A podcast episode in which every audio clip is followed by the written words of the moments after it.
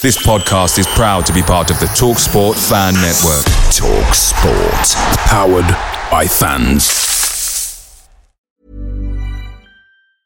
And there it is. That's as good as it gets on this stage. Nissan Townstar EV strikes again. It's an unstoppable van. Unstoppable. Look, Just fantastic. You can actually see the Pro Pilot technology in action. Effortless parallel parking. It moves with all the confidence that comes with a five year warranty. And with a bench full of all star van experts, there's real strength in depth here. That's all star quality. Search Nissan Townstar EV and visit your local All Star Van Centre to see for yourself. Terms and conditions apply. Five years or 100,000 miles, whichever comes first. ProPilot is an advanced driver assist technology. Driver's responsibility to stay alert, drive safely, and control vehicle at all times.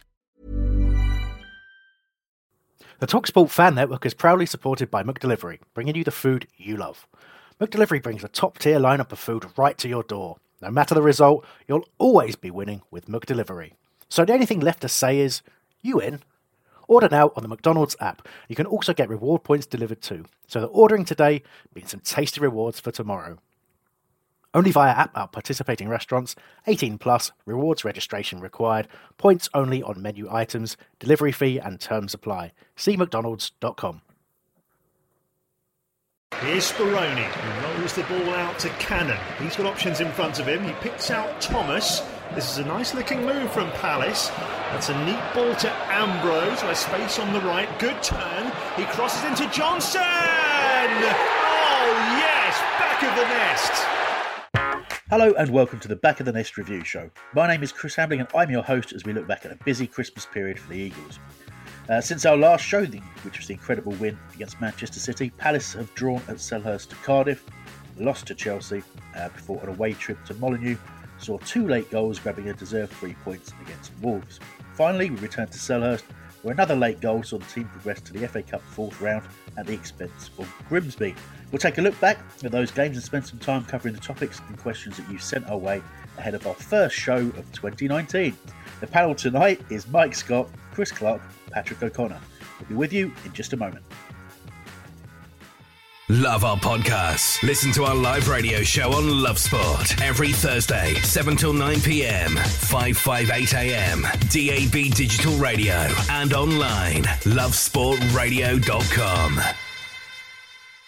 It's very saliva heavy during that. Sam, I don't know what happened there. Maybe is, a, is there a filter to remove saliva? That's, that's terrible. It's going to happen throughout the show. I should never have started eating pre show and still have food sitting there because obviously all I'm going to be thinking about is food. You have to keep this in, I. Um, anyway, so let's have a, a, quick chat, gentlemen. Let's introduce my panel, of course. Uh, first up, Mike Scott. How you doing? I'm delightful. You? Yeah, not bad. Uh, obviously, had a few drinks after the ga- well, a few drinks before, during, and after the game yesterday, so I feel a little ropey. Um, and my accumulator has been narrowly ruined by Rotherham after their very narrow 7 0 defeat to Man City. what did um, you have that game down as? I had that down as a draw. Uh, I don't know what possessed me other than it took what I was going to win up by about four times. Um, yeah. So yeah, it's been it's been an alright day. I've recovered and I'm back on having a sort of repairing beer now. A bit of hair of the yeah. dog, going alright.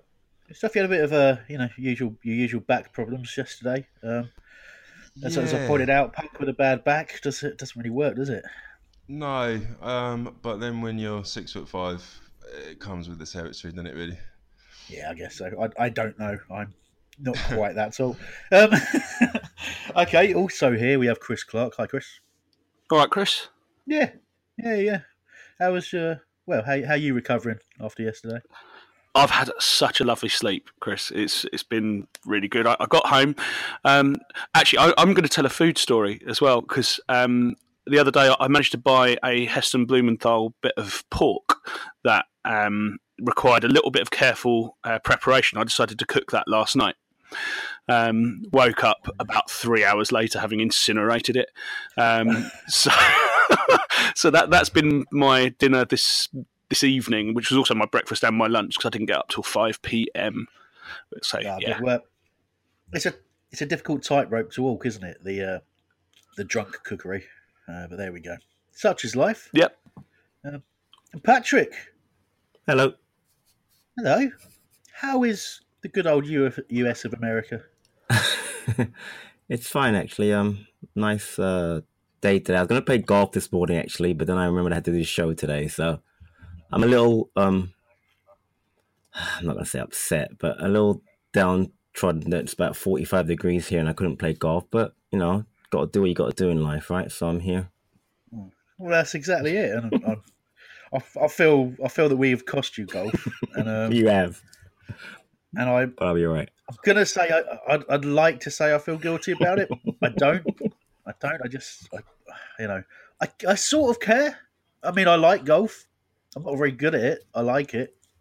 Um, but having seen the scores that you keep posting on social media, I'm kind of glad I don't have to read that today. So. All right, fair play to that. Anyway, anyway, that is my lovely panel. Um, I just want to quickly address the uh, Back of the Nest website.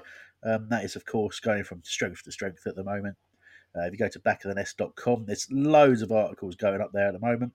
Uh, Chewy, Michael uh, Kewell, has um, done a fantastic job who's, who's, sort of collating that on behalf of all the authors out there.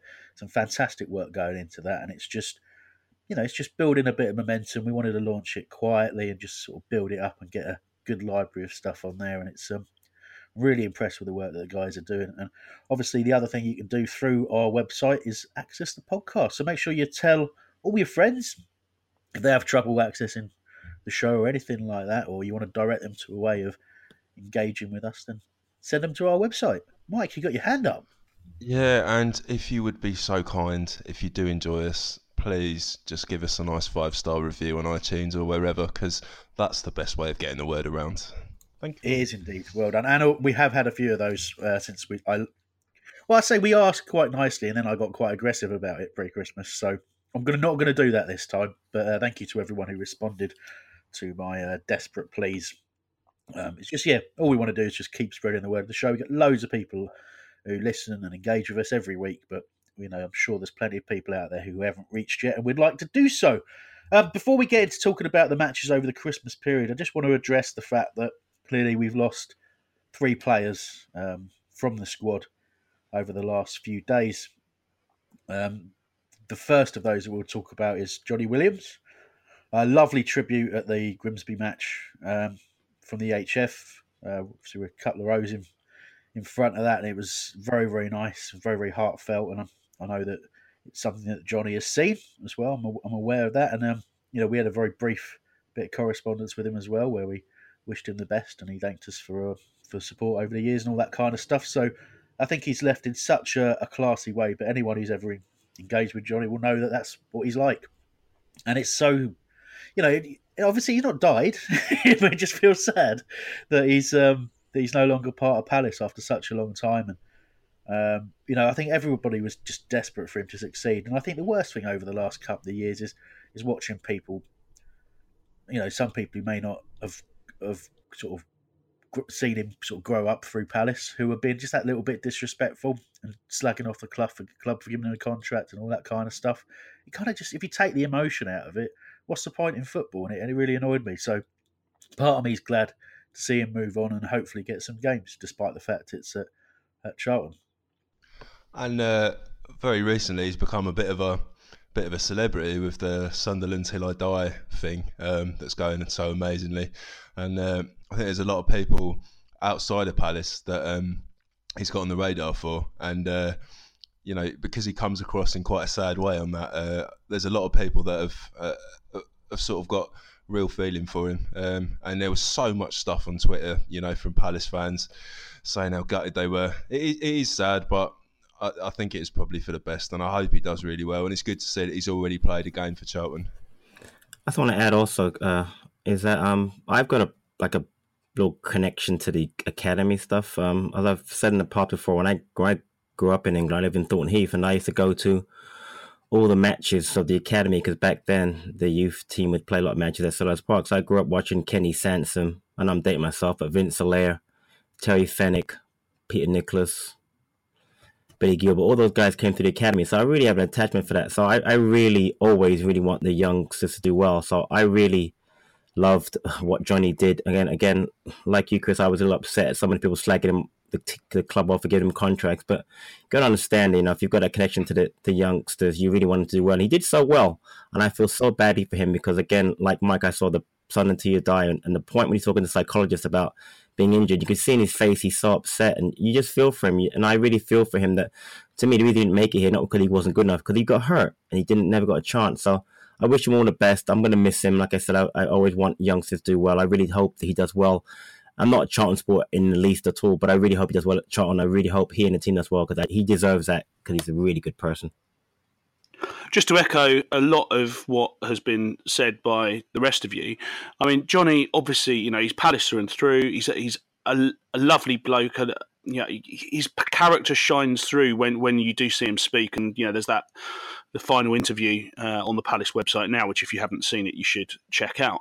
Um, the the other, I mean, there's there's two things as a club, um, it's a frequent moan that people make, which is that that we're too sentimental, that we bring back old players, or that fans call for you know previous players to come back. Um, you know, Yannick, um, Victor Moses, which I'm sure we'll talk about later on, and and many many others like that. Um, and obviously Dougie in his job keeping Julian on as a goalkeeping coach. But as you said, Chris, sentiment is what football is about, and it's it's about a tribe. It's about a a group of people. Um, and yeah, Patrick's touched on the local thing there as well. That you know we are a Croydon, a Thornton Heath, a Selhurst, a Norwood club. That's what we are. We are South London, and yeah, so basically, that, what I'm saying is sentiment has a really important place here, and I think you know we, we shouldn't be too hard on ourselves for being sentimental about someone who was a very very talented young player, was a part of that promotion team, and yeah, tragically didn't really get the chance to show what he could do at Premier League level. Maybe in the future, hopefully, he will get that chance. Yeah, absolutely right. And I think, you know, he's, he's someone who's performed at international level, which shouldn't be ignored as well. And, you know, there's certainly an argument to say that, you know, over the last 12 months or so, maybe he should have had more opportunity at Palace. You know, is he is he that far off the pace? I don't I don't think that he is when I've seen him, you know, play what little football I've seen him. But obviously, the management are the are best place to answer that question. But yeah, uh, yeah, just to sort of to, to hammer the point home, I, I don't want to be part of anything where you know we we take the sentiment out and we just operate solely as a business. But it's funny how people have that that opinion of it becomes a movable feast as an opinion, doesn't it? It's either you're too sentimental or you're disrespectful to people, or there doesn't seem to be any middle ground or anything like that. So, um, I think you know, for, me, you go back to I know when we spoke to Dougie as well um, a, a, few years back, and he talked about the pride that he had as as manager when we beat Brighton three one, uh, and and the two strongest performances were were by you know Zaha and um, by Johnny Williams. And, and, you know, Johnny ran that game. I think it was his first full appearance, um, if, if, I'm right. I'm, I think I'm right. And, um, you know, that level, at that stage, we were really talking about who was going to be the better of the two players. And it just shows you it's, it's bad luck more than anything because we've talked about this before the show. Most of the injuries he's had, certainly in those early days, which hampered his development, were, were impact injuries. They were nothing to do with um, any fault of his or anything like that. He didn't you know, he's been you know, it's been said he's made of glass and all this kind of stuff. Well, those early injuries that sort of put paid to his development were were nothing to do with him being made of glass. They were to do with really poor challenges, and the sort of most recent one of those was in a, in a friendly game against Bromley, I think it was. It was an absolute shocker, and you just think, how unlucky can one guy get? Um, and a little bit on, on that Sunderland thing, where, where you know we were actually due to speak to him on the show uh, I think he was going to come on and do part. I think it was around Christmas. We were going to get him on to have a little chat, talk about how he's going and all that kind of stuff. And he and he picked up an injury then, and he was, you know, he, he just basically said to us like he's just so down at that point. He was so down about that injury that he just effectively didn't want to really engage with with football at that moment. He was so so frustrated. So, you know, your heart goes out to someone because as a person and as a player, he just deserves so much more. But he's what twenty five, maybe coming on twenty six plenty of time left in the game. Uh, really hope he has a nice sort of injury-free rest of the year, rest of the season. And like you say, even if it means Charlton succeed, you know, he's that well thought of that no one will begrudge that at, at Palace. So best of luck to Johnny, and um, oh yeah, I'm so glad we've been able to give him a, a proper tribute as a as a club and as a, as a fan base. And I haven't watched that goodbye interview because I, I can't. right? um, I've seen lots of people's reactions to it, and I, last thing I want to do is uh, is upset myself by watching that. Maybe I'll watch it in a couple of years, but you never know. So the second player who's left, uh, Jason Puncheon. Um, I think, I mean, on this show, he's, he's had a bit of stick over the years, but it's never something that I personally have really been keen or, or, or agreed with. I think it's been something that's been up for debate. What's really important to recognise with Puncheon is just how much of a positive impact he's had on the club since he joined us. He joined as a obviously as a winger, as a wide player, and we saw him sort of develop and become a become a playmaker. And I think for his best two or, or three seasons at Palace, he was hugely influential. And let's not forget, at one stage, at his absolute peak for us, there was talk of England recognition as well, uh, which was which would come very late on in his career. But he was playing at that level in the top division, and you know we've all seen the pictures of him as a kid in a in a Palace kit. Um, again, one of our own, a, a proper Palace player, pro- proper influence behind the scenes in a positive way, and you know he's another one who deserves every tribute he gets for, for what he's done at Palace. I'm an absolute 100% unabashed fan of Jason Puncheon have been. I uh, had many times on this show in our chats had to defend him from other people, which is fine. But I just want to say to him, people listening, just how how much I loved him as a player at Palace. Great leader. The emotion he showed in two particular times I will never forget. The goal against Tottenham when he scored, when we beat Tottenham at home, and he ran and he was crying and everybody's around him was phenomenal. And the second one, and I was there for the FA Cup final when he scored that goal, and I was near you, Hambo. um, I looked up to the sky and I, I started crying because I actually thought Crystal Palace were going to win their first ever FA Cup. That moment I will never forget. The rest of it is heartbreaking, but for him, his emotion, his his the way he did towards the manager, just everything about him. I just again, he wasn't the perfect player. he, he you know, but he for us, he was such a great leader. I was glad he was made club captain. I'm upset some of the stick he, he took after you know was taken out by certain managers later on in his career because he wasn't doing it. Then obviously got hurt last year. Never got back into uh, the current manager's eyes, and, and that's fine. But again, just just the for me personally, he saved us. I think at least two seasons from going down, almost single handedly. Was brilliant. Put on some great performances. The Cardiff goal was brilliant.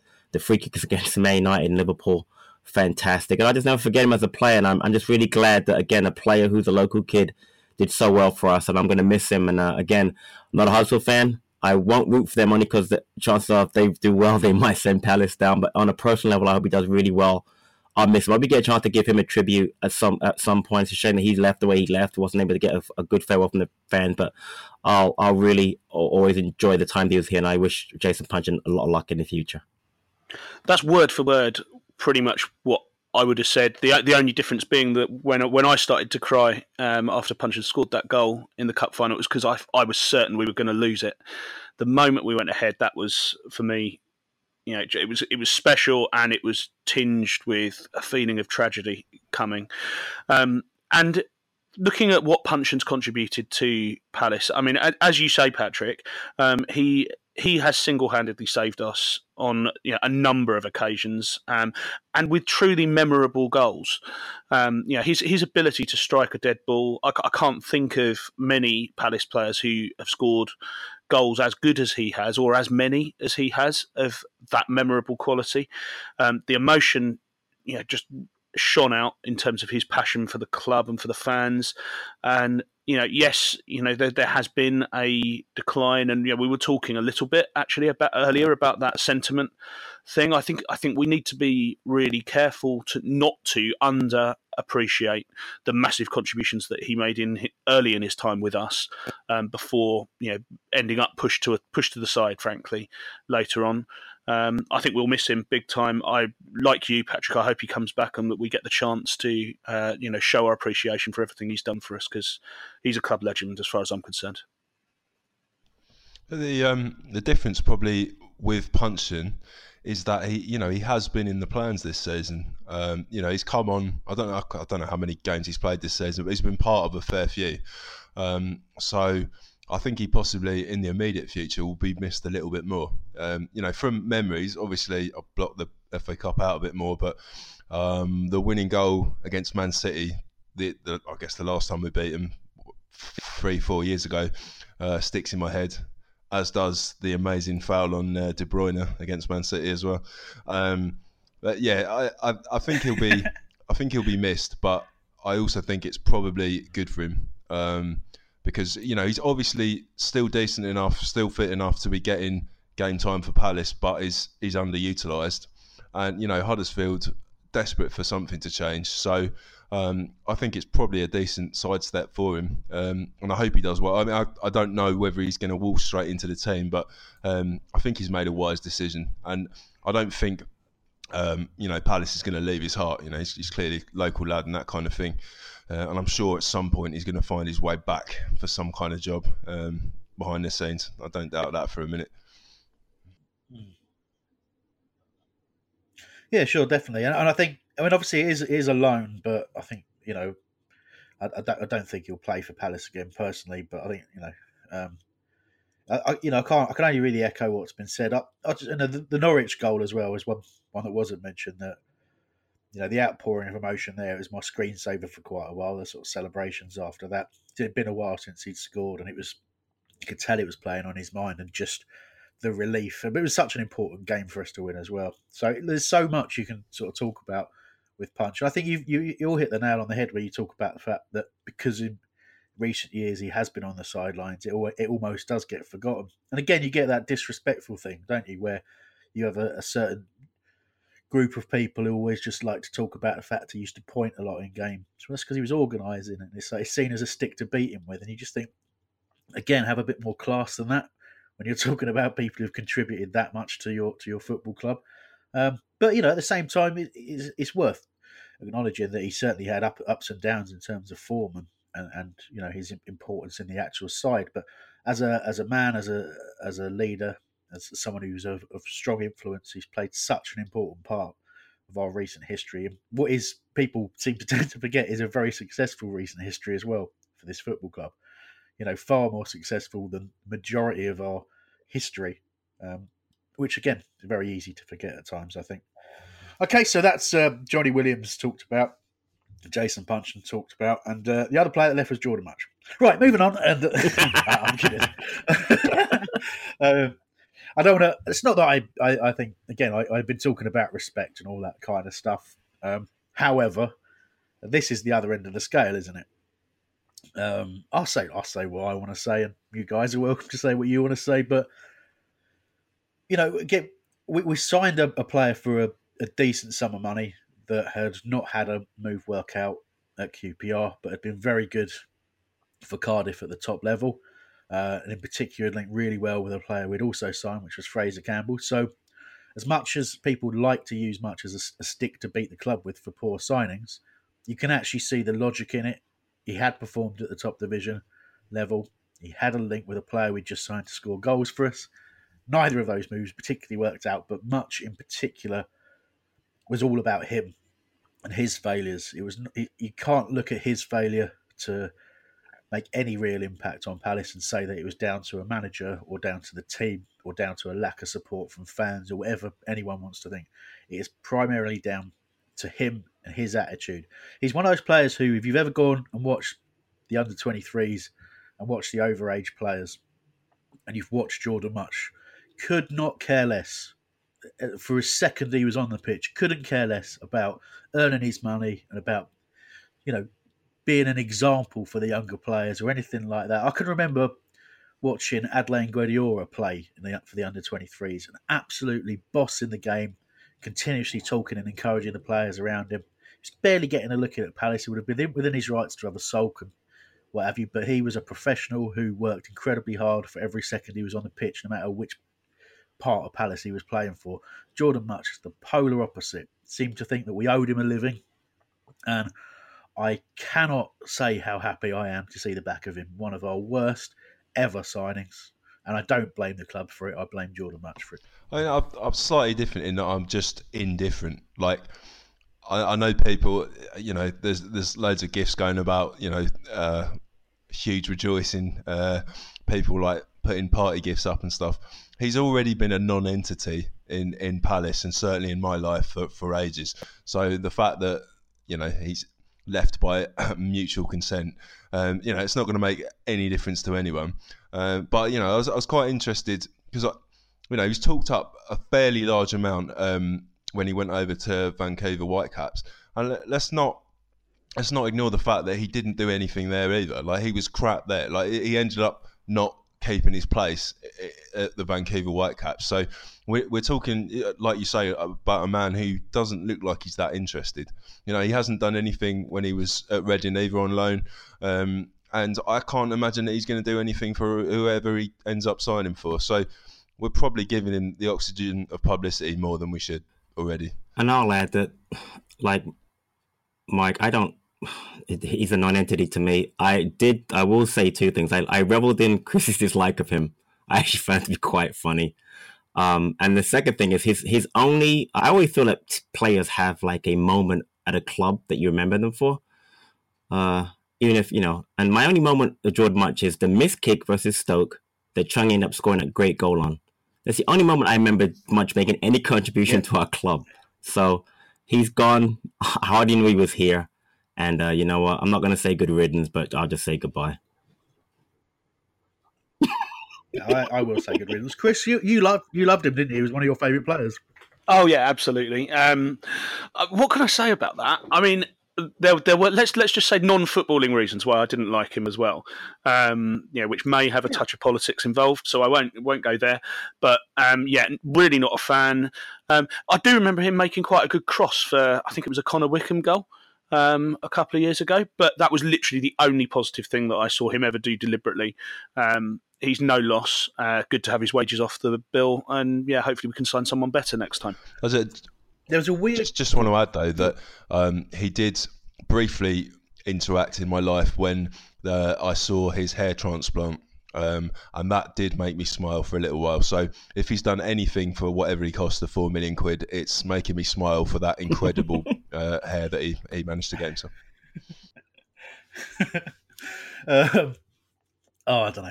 He, look, he, I can actually remember when he joined us. I think he had a relatively average game or something like that. I can actually remember. I Can't even remember what I was writing for at the time, but I wrote an article with the uh, the terrible headline of much more to come from Jordan. And I was convinced we'd get him physically fit and we'd see the player that played for Cardiff. You know what I mean? I, I was absolutely convinced of it. I thought, because QPR was such a ridiculous club at the time. You could see it was in decline. No one was going to succeed there. But just imagine the disappointment of, of what we saw. We've already given him too much time. You're absolutely right, Mike. Bye, Jordan. Um, so let's let's delve in to the Christmas period. So we played um, since Man City. We've played Cardiff, we played Chelsea, we played Wolves, and we played Grimsby. Very, very quick, quickly want to touch on the Cardiff game. So it was a bit of a, um, a, a summary of that match. I'd say you know obviously we went into it on a high from the Man City result, dominated the game from start to finish, but just couldn't find that goal. Uh, in those opening exchanges, there was a really good pass and move, kind of uh, well move we put together that saw Andros sort of just clip the ball over the keeper and hit the bar. Um, that goes in. It's a totally different game. In all honesty, I think we get we end up comfortably winning it because uh, the game would open up. Uh, second half, closest we got was a free kick from Luka that, that hit the post uh, quite near to the crossbar as well. So almost top corner, but not quite.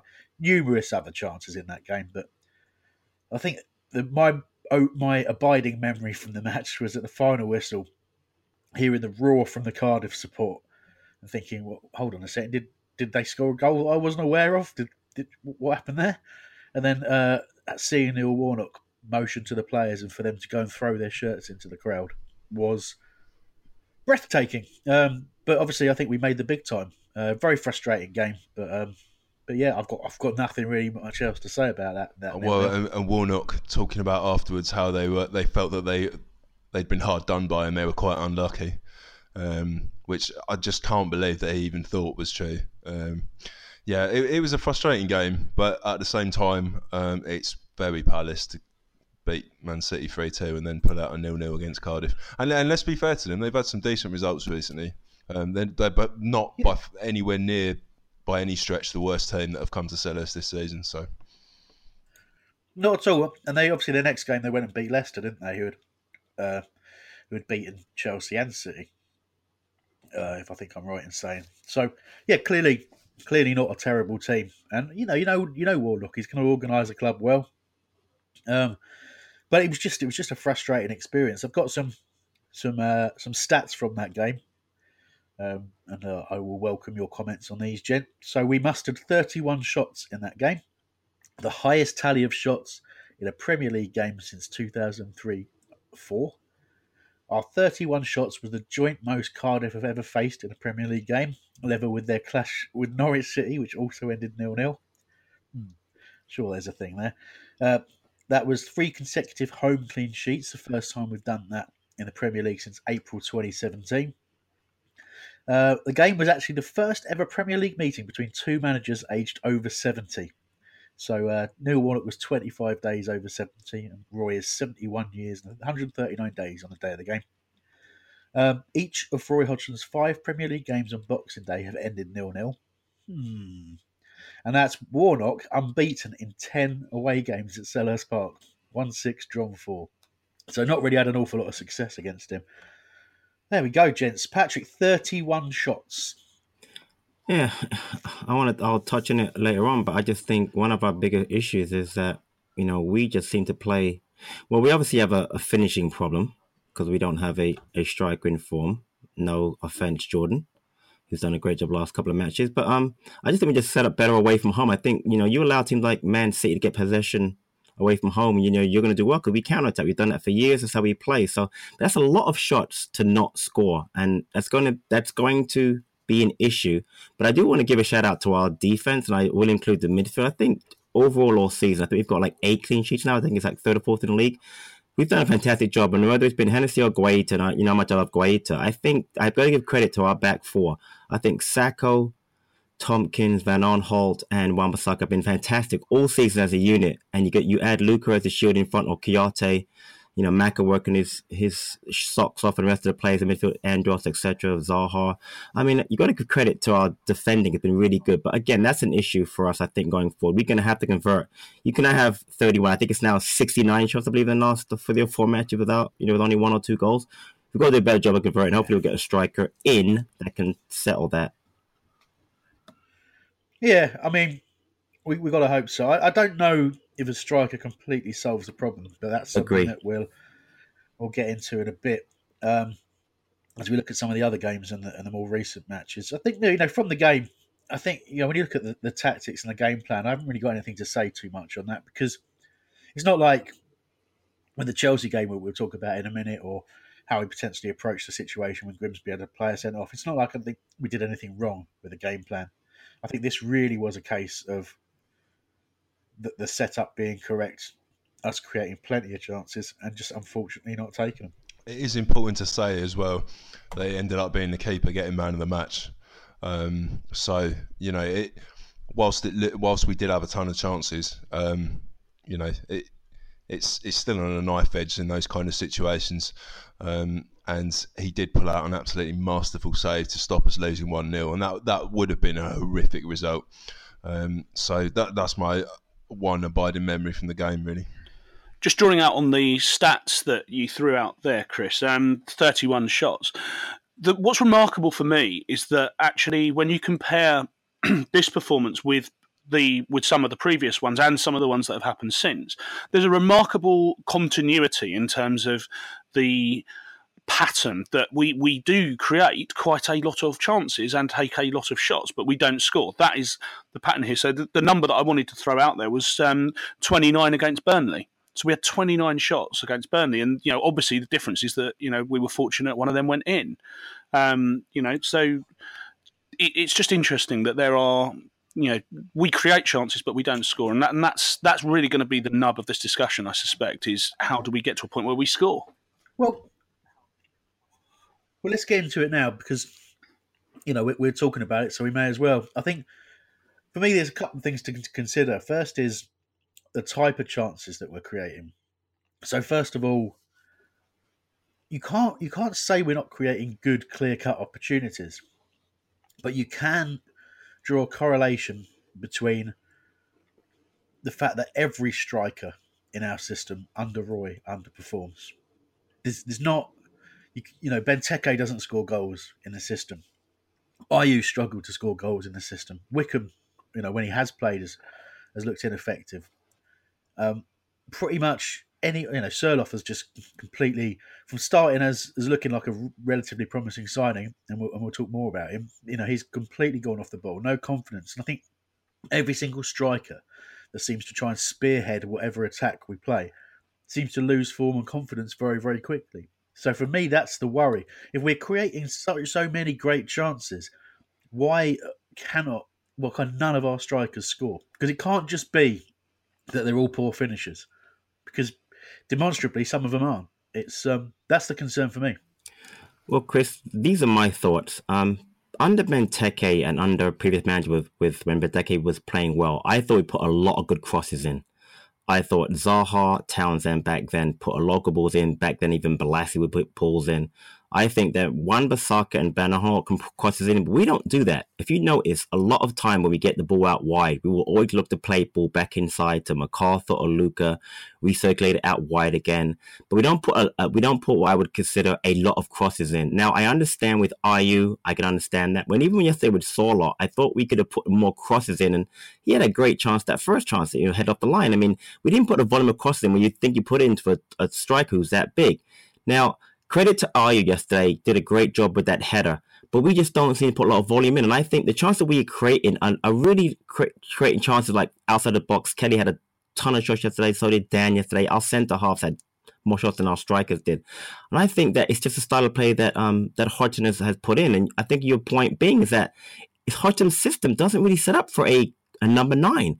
It's for a forward to get into positions where he might get a little a ball in uh, from Zaha in a box or a ball in from Townsend or a nice pass in from Meyer.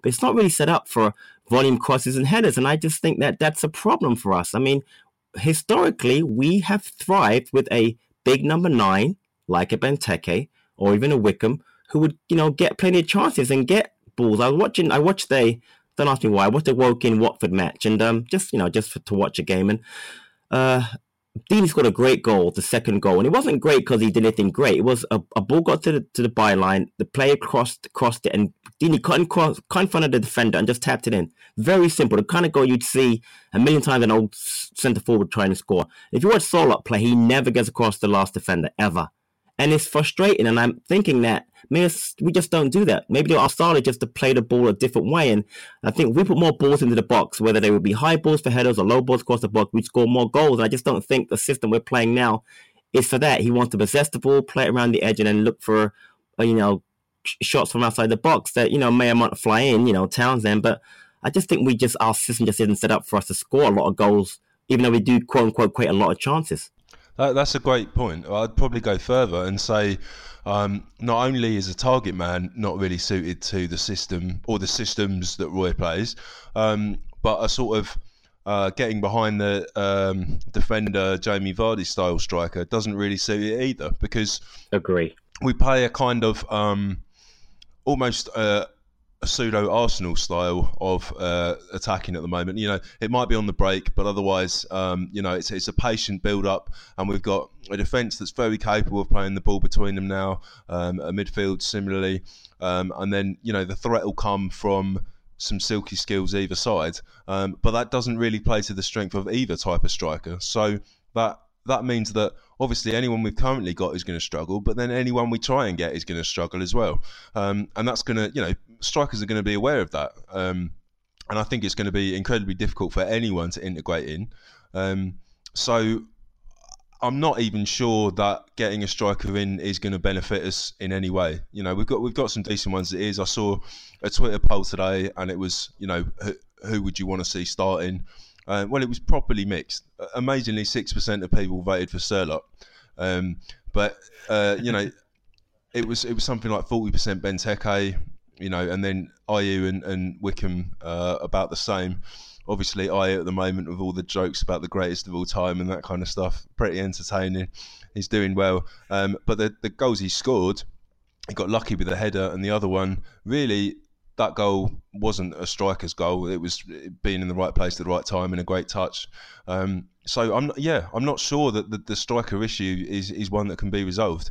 But at the moment, it's not a problem because we're sitting nicely in mid-table, lower mid-table. So yeah, ab- absolutely right. And um, uh, for me, it, it, just there's been a couple of comments being made, and, and I'm gonna throughout this, I'm to talk about the um, the way in which Roy's comments after the game have slightly evolved over the last few weeks. Um, but he, you know, after after the most recent match, he was talking about you know the desperate need for a striker and getting someone who can score something out of nothing. And as soon as I heard that phrase, and again, you don't, you don't want to overanalyze because it might just be a throwaway phrase or you know a stock phrase or something that just popped in his head at the moment. But if he's actually thinking that you, you want a striker who can score out of nothing, it kind of means you know it, it kind of suggests that that he doesn't want us to have a game plan that creates specific types of chances for the specific type of striker that we've got. And that's really what I'm driving at. If you look at the players that we have available, it's it's what are you doing to to get them the best type of opportunity and to sort of emphasize what I mean. We go back to many years ago when we were talking about Dwight Gayle and analysing the type of sh- type of goals that he scored, and they were all the, they all tended to be goals where he was running onto the ball, um, but not necessarily in behind the defence, but just running onto the ball in, in a decent position. And for ages, we weren't creating those types of opportunities for him. So it was kind of a waste having a player like that because you know you think, and I'm sure people do, they do the proper analysis of the players you've got at your at your disposal. What you don't want to do is take a player who's good at something and try to train them to do something different because you might as well have not assigned them. You know, you. So for us, we know Benteke is incredibly strong in the air, um, and is he's reasonable at hold up play, but he doesn't run the channels particularly well. It's not it's not a good use of his time and his energy. So why would you then work a system that relies on Benteke to work to run the channels, and you don't put crosses in for him to head in? Those are those are the two. You know, there's one thing he doesn't do well, and you make him do it, and there's one thing he does well, and you don't give him the opportunity to do it. So again, massively over, overly simplifying, but that's basically the, the the argument I'm making. So to sort of move us through this, after the Cardiff game, Roy's comment was, I'm pleased about the number of chances we created. I'm not pleased we didn't convert one of them. It's something we've had to deal with for a large part of the season. If we had more fortune in front of goal, hmm, we'd be nowhere near where we are. We'd have assembled a lot more points. Football's about scoring goals and taking those semi opportunities which good goal scorers find a way of scoring. There you go. That was his thoughts after the Cardiff nil nil. So we go from that into the Chelsea game, and uh, I would summarise that as follows: It was an, an, unambitious Palace who registered one shot at goal. That's one shot at goal, not, not on target. It's just one shot in, in, in, its entirety in the opening 78 minutes before we had a little, little bit, little bit of a late flurry. It was a terrible game for the home fans to watch, as we focused on negating Chelsea, who scored through Kante in the first half uh, as Guaita couldn't quite keep out a shot following Kante's run in behind. So that's literally all I have to say about that. Uh, for the record, Palace failed to record a single shot on target in a Premier League home game for the first time since March 2017 versus Watford. Wow, that is a depressing stat, isn't it? Um, the only thing I want to add on that game is, you know, for the first few minutes, um, it was quite encouraging to see that the sort of 4 5 1 formation that he tried against Man City um, you know, he thought, well, may, maybe I'm going to push the against the the teams at the top of the table like this. Um, and all it showed to me was it, it, does mean that there is a bit of pliability, a bit of change in uh, in Roy's um, way of thinking, and obviously that came across in the Wolves game, which we'll get onto um, when he, he did tinker, you know, with with the formation again. So whilst we lost, it did show me that he wasn't going to be totally married to going back to the four four two again. So that's all I can take from it, really. No, I agree with that. And look, you know, the, the game plan and the, the, way we set up, it was clearly that we were going to contain Chelsea, see if we can nick a point. And I don't really have too much wrong with that, but the way we went about it was just so, so negative. I mean, it's over the top negative. And again, if you talk about the 4 5 1, um, which, he, which he employed, and rightly so. But I've got two things to say about that. First of all, you know, Chelsea are going to watch what we did against Man City and how we employed that 4 5 1. So of course they're going to look at how we created and how we broke and stop us yeah. doing that, which they did completely negated us, and that's where I want to see creativity. And that's both in the players that we select and in the tactics. What we're we going to do when, when they do negate that? What's what's uh, I hate to use the phrase "plan B" because people throw it about a lot, but what is the alternative to creating on the break through Wilf running or through well in this case we couldn't create through Meyer running out because we put Jeffrey Schlupp in for Meyer. So there was a couple of things that I felt strongly that we got wrong uh, in, in, that setup. I often come out of uh, these games and you know pop into the Glaziers bar afterwards and start chatting with people, and it always strikes me that the fact that different people see games very differently. So everyone around me on the table was hugely depressed by that performance. And I mean, you yourself have used the word uh, unambitious, Chris. I agree with that. It was unambitious, but I thought that was probably the right approach to take to that game. You know, to try and and control it, keep it tight, and see if we could nick one. Um, and it, it did come quite close to coming off actually. Um, now we were unambitious for a very long time, and it was frustrating that there wasn't a change until later. Um, but the, the the the thing that I remember having a bit of a debate about on social media after the game was, um, you know, th- there was a, a, widespread perception that we had just not tried at all. Um, that seemed to be, you know, or certainly that our tactics were too negative, including at the end. I thought, you know, on the last, uh, from 78 minutes on, which is when Wickham came on, you know, it it changed the game because Guaita is really good at distribution. He he can kick the ball directly to a striker's head, you know, at, at a very very long distance, and he had no one to aim for until Wickham came on. When he did, that changed things, and I, I thought that Chelsea were rocking and on the verge of conceding an equaliser. You know, in those last few minutes, we just left it too late to turn on that plan B for me and that that is the exact point because and, and I said this after the game because I, again I was quite critical, but I also made the point that it, it was so close. It was such a fine line between being well done, Roy. What a brilliant game plan! You've played that to absolute perfection. If we nick a goal, um, and being the most turgid, boring excuse for a football match I've ever had to watch. That was literally the, the difference. And again, it seems it seems I'm going to extremes by saying that, but it really was boring, you know. And and I think, and I'll get your views on, on these comments, Patrick, because I think not just because I think you and I think similar about a lot of things, but uh, yeah, be nice to hear someone else say what they think on this. Um, so Roy said after the game, I thought we worked as hard as we could have. We kept them in front of us, uh, and they had the ball, but they were uh, but they were creating goal chances. I don't know what he means by that. When I think he maybe means they weren't creating goal chances. Anyway, when they scored, we had two options, right? Had, we had two options when they scored, Patrick. Either fly at it and risk conceding another three or four, or keep it tight and try and win an undeserved point in the last 15 minutes. Your thoughts on, on those comments? So, you know, I've got my memories of that match flowing back. Yeah, I think he played to lose 1 0. I don't ever agree with that concept at all. I don't agree with it ever. Um, I'd much rather we had gone for it and lost three or four, only because at this point, Mike mentioned before, we're, we're mid, you know, mid to lower table. Our goal difference is superior to most teams below us. You've got to go for it. You're playing a home match against Chelsea. Chelsea have a new manager. You know, they got the call it Sarri ball. I think they're as vulnerable as they've ever been to being beaten. They don't have a striker in form.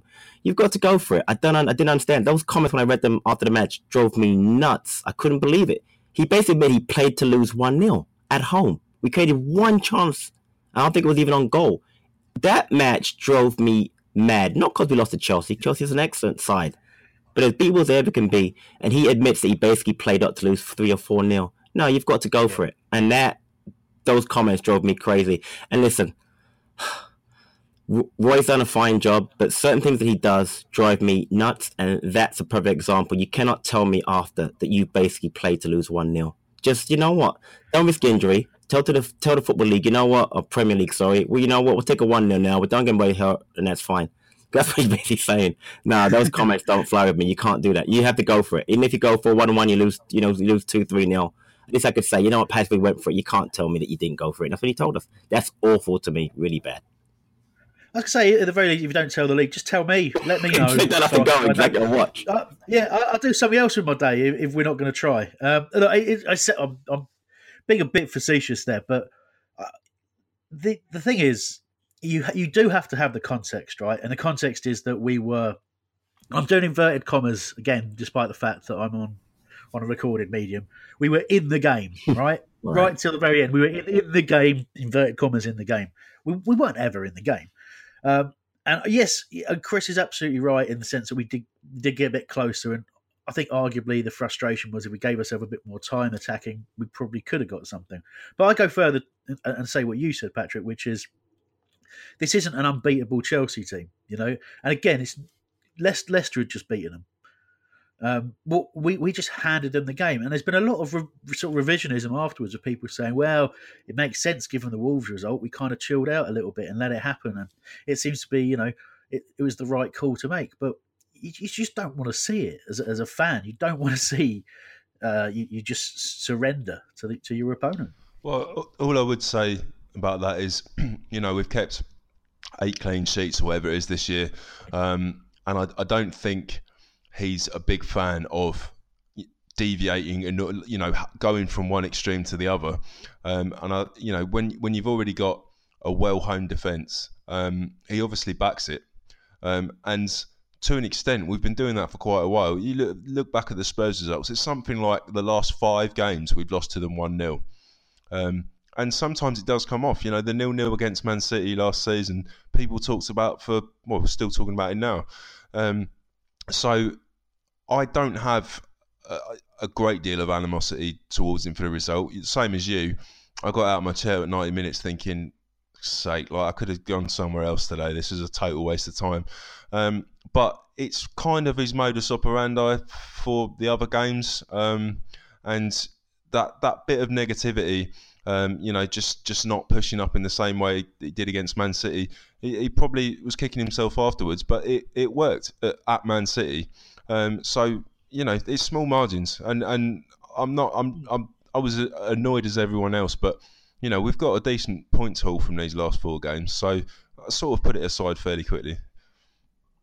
Yeah, absolutely right, and I and I will say one thing is that I think the the frustration that I had and, and have even now, as you can tell, um, is just is, is increased by the proximity to the Man City game because Man City are a better team than Chelsea in my view and we showed okay, what one of the goals was absolutely outrageous, but we showed that we could score three goals away at a fantastic team, and then at home to to essentially not try to score um, until the last ten minutes. I think that the contrast made it feel so much worse than it probably is if you look at it in the cold light of day and take the emotion out of it. And Mike makes a great point, but I want to go back um, you know, I can see that it's not in Hodgson's way. But let's go back to um, the Liverpool game. Looking at it right now, we go down one 0 right at halftime. James Milner, and we pushed the second half to try and get the point. And it was only to the 90th minute that they got the second goal. So we've done it in the past. We've shown that we can go for it with a you know being behind at home against a, a, good side, go for it and not get and not get beat three four. And of course we could have lost three four nil to Chelsea. I'm just saying that looking back at this, the best game I can look at is the Liverpool match. We went for it and lost only two 0 so I I didn't understand why I didn't try that again. I just that's that's my frustration. And then again, you guys paid money to go see it. I only got to sit here from a thousand miles or two thousand miles away and watch it. But to sit there and watch it was frustrating. Again, I don't have a problem losing as long as my team goes for. I just thought that time he just he did basically what we say in America. He melded it in, and I don't think it was something we should have really done. But I think he's got a, a sometimes a misguided. Um, expectation that the forwards are going to create more than they do um, and he's hoping that they're going to, you know, nick stuff on the break, and so it often does look like it hasn't worked, um, and that that's that's the way that he goes with things. So we are going to have those up and down moments, uh, but yeah, I, I thoroughly agree. Like as you say, like could have, could have flogged that ticket for you know back to back to, back, back, to Paris for thirty quid, but. Now, it, it, was frustrating, but let's not let's not overplay it because, as, as has rightly been pointed out, it's been a pretty positive uh, Christmas period in terms of the points we've picked up and our position in the league. It's looking a fair bit more comfortable now, and um, like I say, you, you you can get really excited about the Man City result, and you don't want to get yourself too too downhearted about Chelsea, and in particular because although I kind of poured a bit of scorn on it, we then go away to Wolves, who, who beat us at Selhurst Park and of course, we won 2 0. but for me, it was kind of heading the Cardiff way. Um, you know, we were up until I used goal and, and Will Slate run for Luka to get the penalty. Um, it just shows that there's such fine lines in football because, you know, many did see this this game as a, a justification for leaving a bit in the locker against Chelsea, and I think the consternation that would have would have met this game uh, had it been nil nil, not for that last seven minutes, would have been massive. But I think to, to, to also put the other side of it, it was actually a very impressively dominant display against Wolves. Very different to how we played against Chelsea. Um, and, and the, the, the chances we created and the finishing, again, not great until the last seven minutes or so, but it was a deserved win. Chris, I will say about that game is that couple of things. Going back to what you said before, I totally agree. And I'm gonna give I want to give the manager total credit. The haul over the holiday period has been brilliant. The points we've gotten have been brilliant. It's gotten us out of what could have been a very tenuous situation where we're now four points behind Brighton and uh, you know we've got a good difference between us and the, and the bottom five or six. So that's great. What I'll say about the Wolves game is this: before the match, I was me. I personally thought it was a great opportunity to rotate the squad. Now, people say to me, "What what would you have done?" Well, again, hindsight being what is, it'll be one two nil. I'm very happy with that. I thought it was a good chance to possibly start Wickham, possibly get Meyer back in the lineup, and possibly rest Townsend and maybe put Ayew out wide because again, I think he's more of a wide player than he's a forward. Having said all of that, you know, even I, I'm sorry, and even maybe rest McArthur, who by the way has played every league mate game this season has got a rest. Having said all of that, we won the match, and I'm very happy for that. But that was my main thing before the game. Post match, it was a great job by us to get the the points because at that point Wolves had just beaten Tottenham at Wembley, which is a tremendous result. They could have scored early. Boly had a great chance, that header that they really should have scored, and they had they had they got that got one 0 I think we're talking about something totally different, but they didn't, and that's how football is.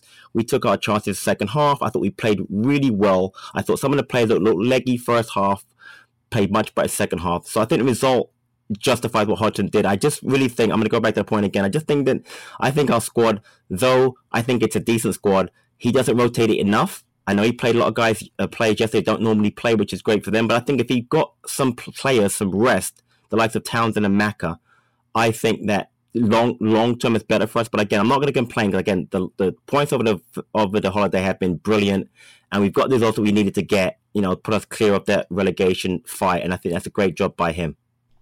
I, I would say that the um, the two 0 win over Wolves almost justifies the Chelsea result a little bit more um, because, like um, Hambo said, um, it did look like it was going to be nil nil, and the way that he plays, the way that he sets up, with such fine margins, and it it just takes something like that Schlupp free kick um, to totally change things. Um, mm. So that is clearly the way he works, and that's probably why he can't be swapping these players out because he's got something that's such on a knife edge. You know, the moment you take out McArthur, or as it showed in the Chelsea game, the moment he took out Meyer, swapped him for Schlupp, the whole thing didn't work. So he's kind of backed himself into a corner where he has to play almost a set 11 in order for these games, which, you know, are sort of 51%, 49% either way sometimes. Um, that's that's the only way they're going to work because otherwise we're just going to be on the end of a battering. So he's, he's kind of in a no-win situation with that, with, with, with swapping players out. And Mike, that's a tremendous point. Um, and I have to go with that. That's the only, that's the thing I've got to get my mind around, and, and so I can end my frustration is that you're absolutely right. We are extremely well drilled. We play a certain way. I'll give the back four tremendous uh, uh, kudos again because again, uh, the four of them play well together. They're footballing uh, players. They don't kick the ball out. What Sakho plays never never kicks the ball out. Always looks to play football, and that's where they're drawn by the manager. You're absolutely right about McArthur. He's a very important part of what we do. My only thing is that um, I'm worried about uh, you know players getting injured, but I totally get what you what you're saying about him. We play a certain way, we sub a certain way, and and it's very fine margins, like you just said. And if it doesn't work, you know, you can you can you can see why it wouldn't work. So again, I I will give the manager credit for that. I've got to get my head around it because they frustrate me sometimes. But you're right, with without certain players being in there and doing certain things, it doesn't work. So you're absolutely right on that. The thing that I would say um, about this game, particularly because you know, I mean, I, I, did travel all the way up there, and that's that's one of those. Um, things that you were talking about earlier, Patrick, with uh, the you know the, the cost. You know, we, we often forget about this, but you know, if you're booking hotels and train tickets and all the rest of it, you know, it is a very expensive hobby um, that we have following a football team. Exactly, exactly. So with with this particular game, um, you know, I mean, I, I got up there in the afternoon, uh, went to a very very nice pub before the game. Um, and when when I did get into the ground and started watching, I was pretty sick. Uh, I, I know that um, yeah, there's been a lot of positivity about that performance, but it felt to me until very late on that it was going the same way as Cardiff and the same way as you know other games where we have dominated but failed to score. And I was I was really depressed and angry about that. You know, I mean, it, it's funny, isn't it, how moods can affect you so differently. Um, on different occasions because actually that performance was better than the Chelsea one, but I was annoyed about annoyed by that one.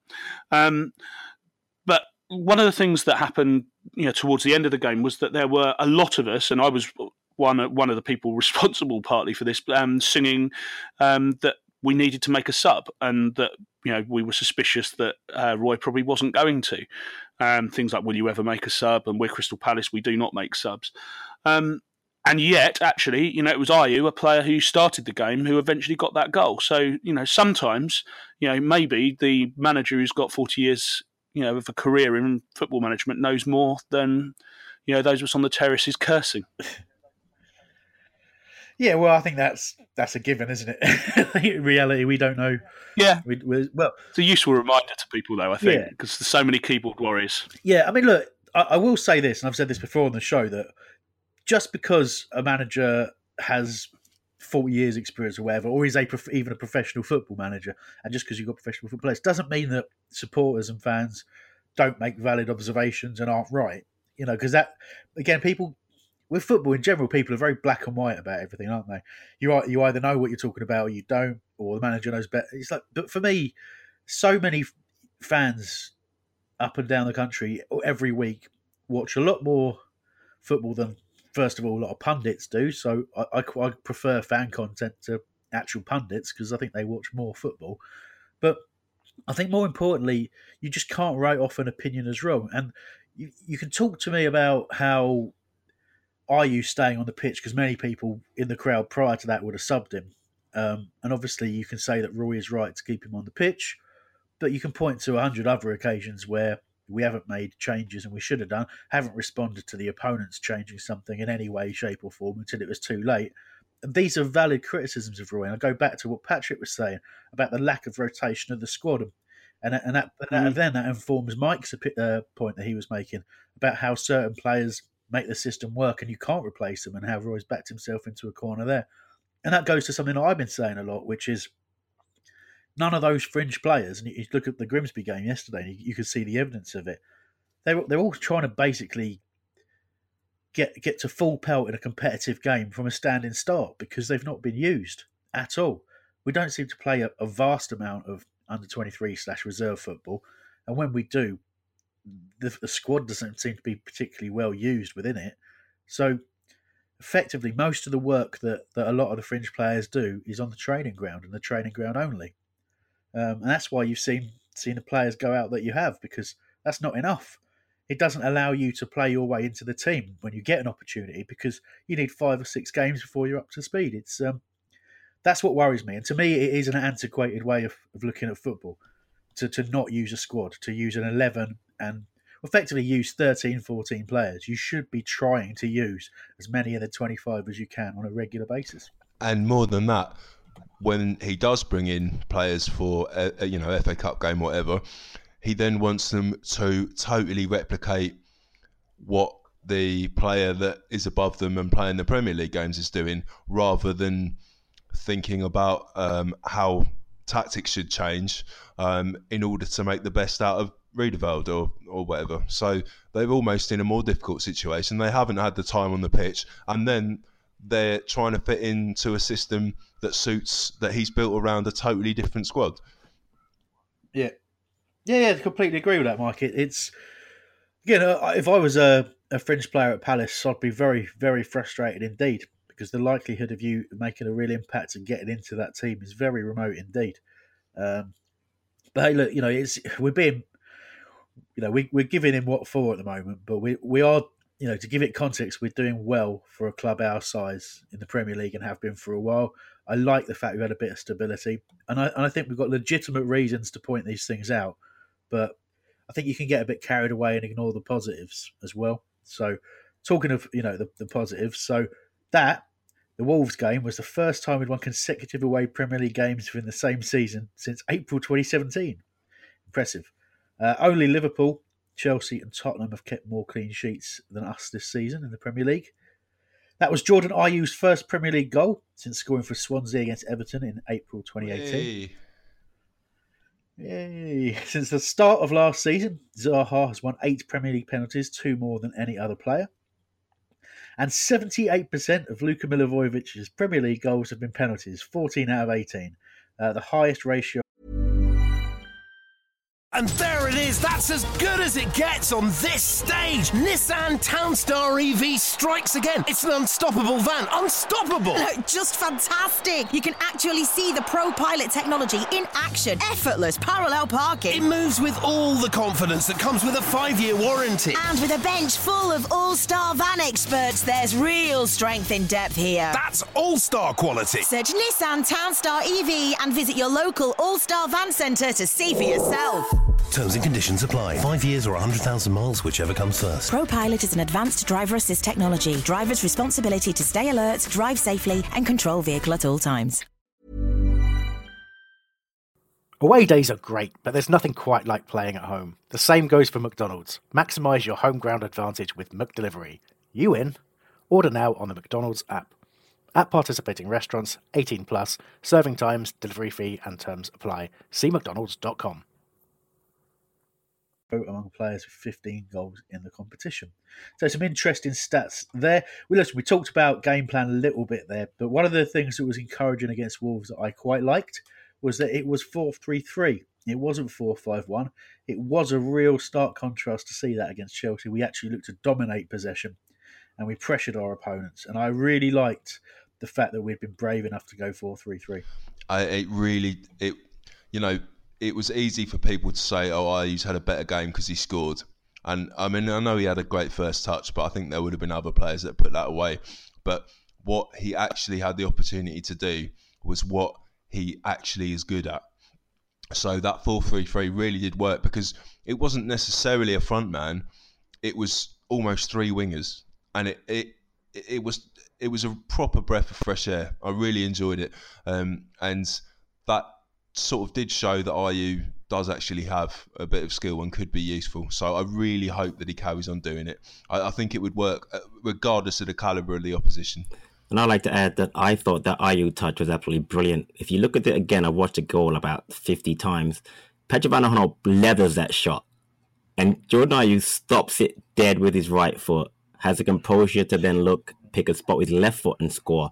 I think that goal does not get enough credit. I thought it was a brilliant first goal for a player to score for Palace. So I really got to give him credit for that. And secondly, I've I haven't really given him a hard time. I've mentioned in the past though to Chris and other people that I thought he needed you know a singular moment, which he now has. And I think that he's been playing position. And I got to give him credit, and I give Roy credit too. The four three three made him look a lot better. He worked his socks off up top, by the way. He really ran all day, chased down, uh, you know, chased down the, the, defender, and you know, going to positions, you know, to, to, to receive balls, held the ball up decently.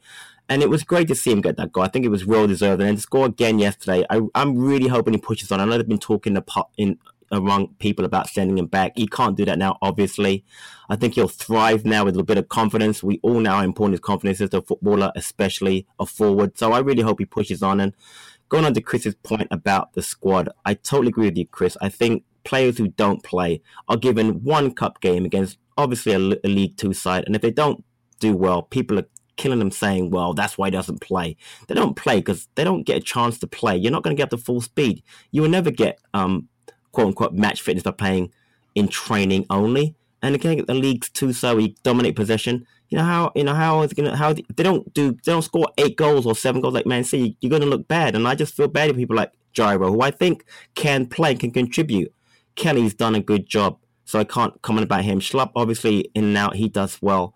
You know, I felt bad for Souaré. Souaré now has a bleeding shoulder injury, might keep him out for for months now. The poor, the poor guy, you know, survives a car accident and then gets hurt in a in a League Two FA Cup match. I mean, I feel I feel really bad, but again, I think if we just use some players more, we'd see more from them and, and, get more out of them. And it's just frustrating to me as a supporter, knowing that I think certain players can do well. I don't know, but I think they can do well. They get done well in the past. They don't get a chance because, again, our system is so set up to do so well a certain way. And if, if certain players don't fit in right away, like a Meyer, for instance, they're out of the squad or out of the team.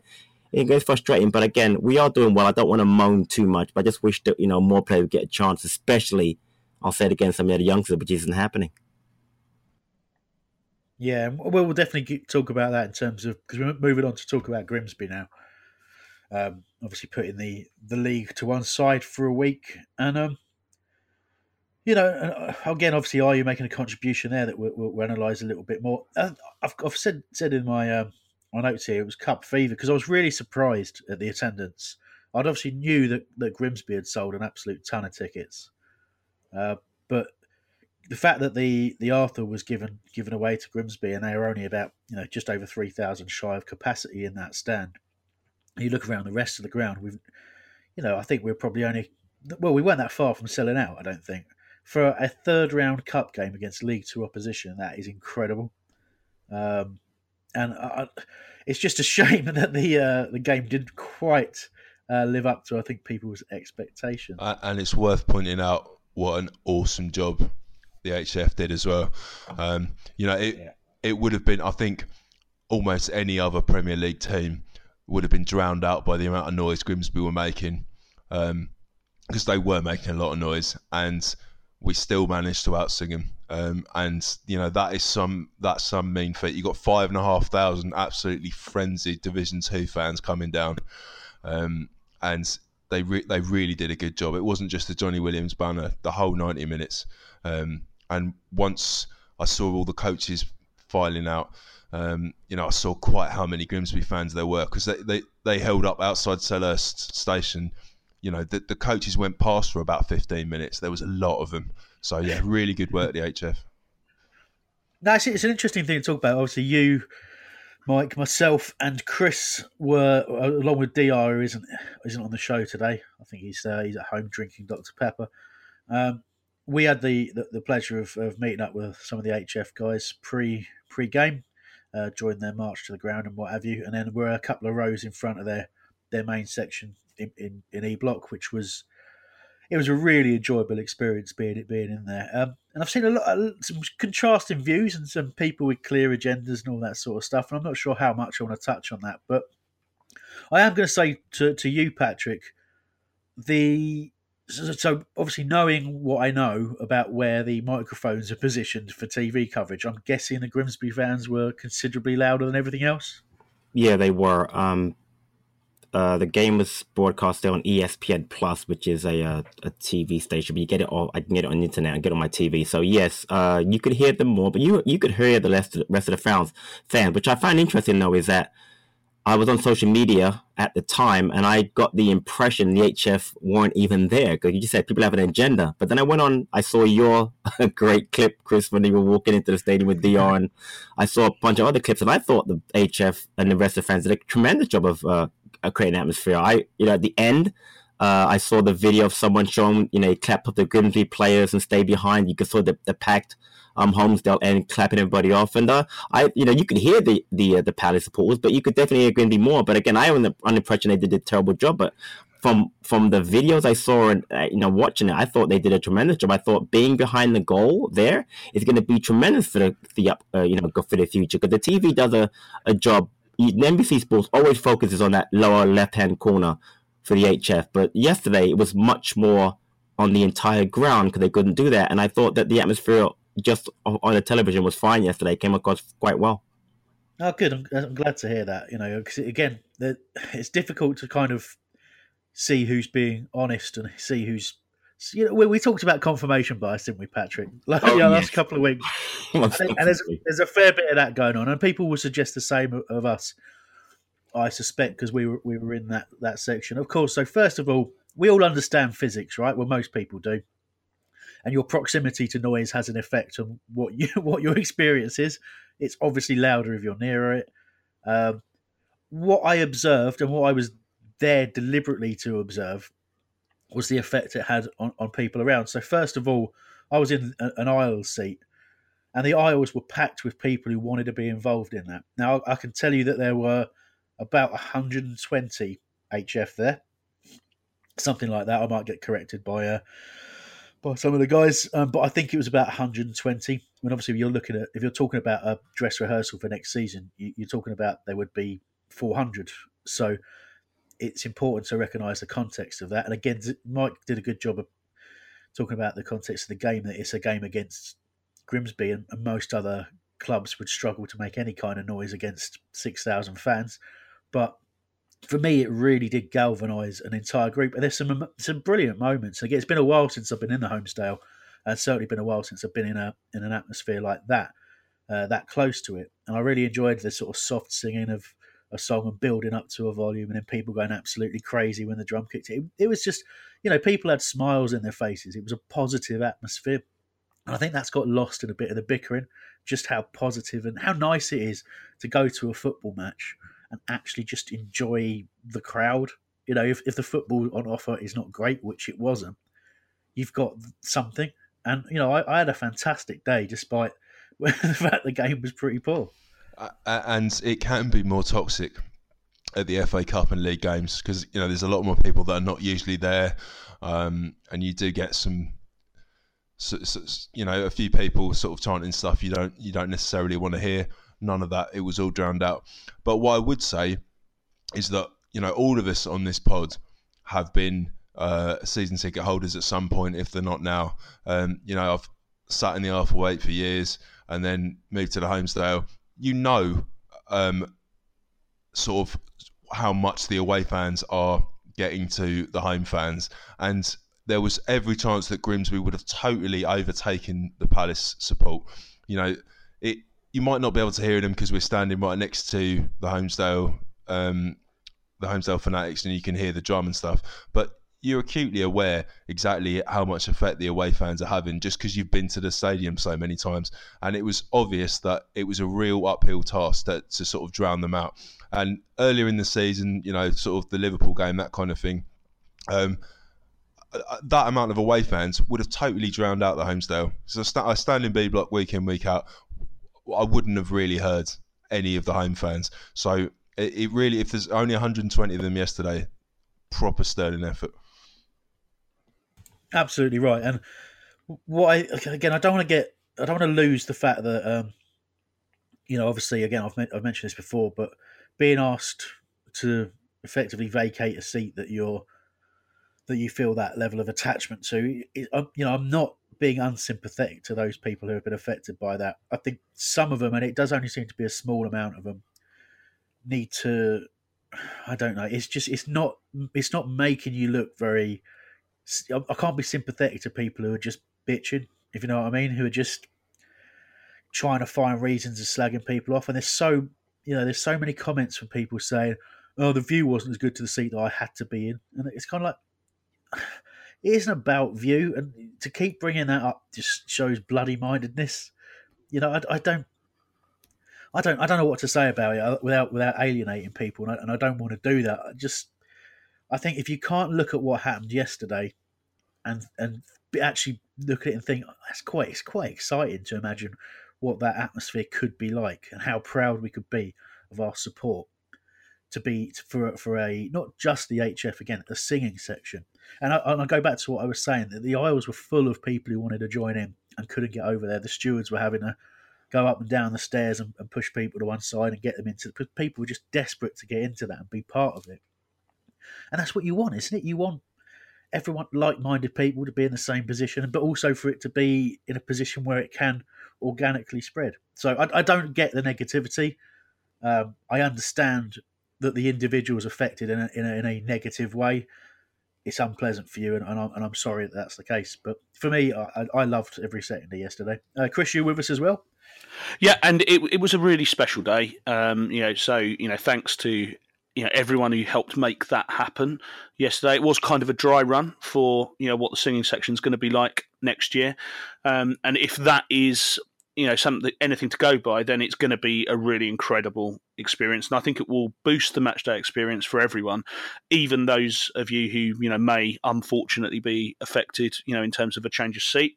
Um, it really was incredible yesterday. And uh, the thing that I, I, want to add to this conversation is just to pay tribute to you know the people who do the work to in the background to make make all this happen.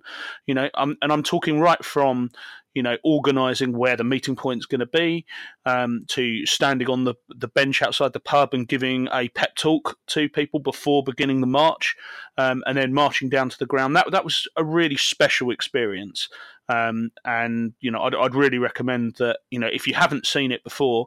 Um, it's worth getting to a game early and seeing it when you know when this is happening because it is it was a really really special experience. So credit to all the guys um, and girls who made it happen.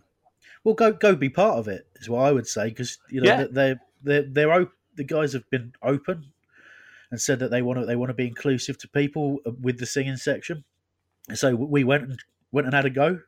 so um, yeah. doesn't mean so you can all you can all do exactly what we did and, and go and try it out because it's the only way you know what you're talking about is if you experience those things. And um, I, I can say categorically, and again, it won't. Some people it won't change their minds, but there is a huge amount of work that goes on behind all of that. And, you know, guys spending lots and lots of money going overseas and learning from other groups of support. They put huge amounts of time and effort into trying to make something special.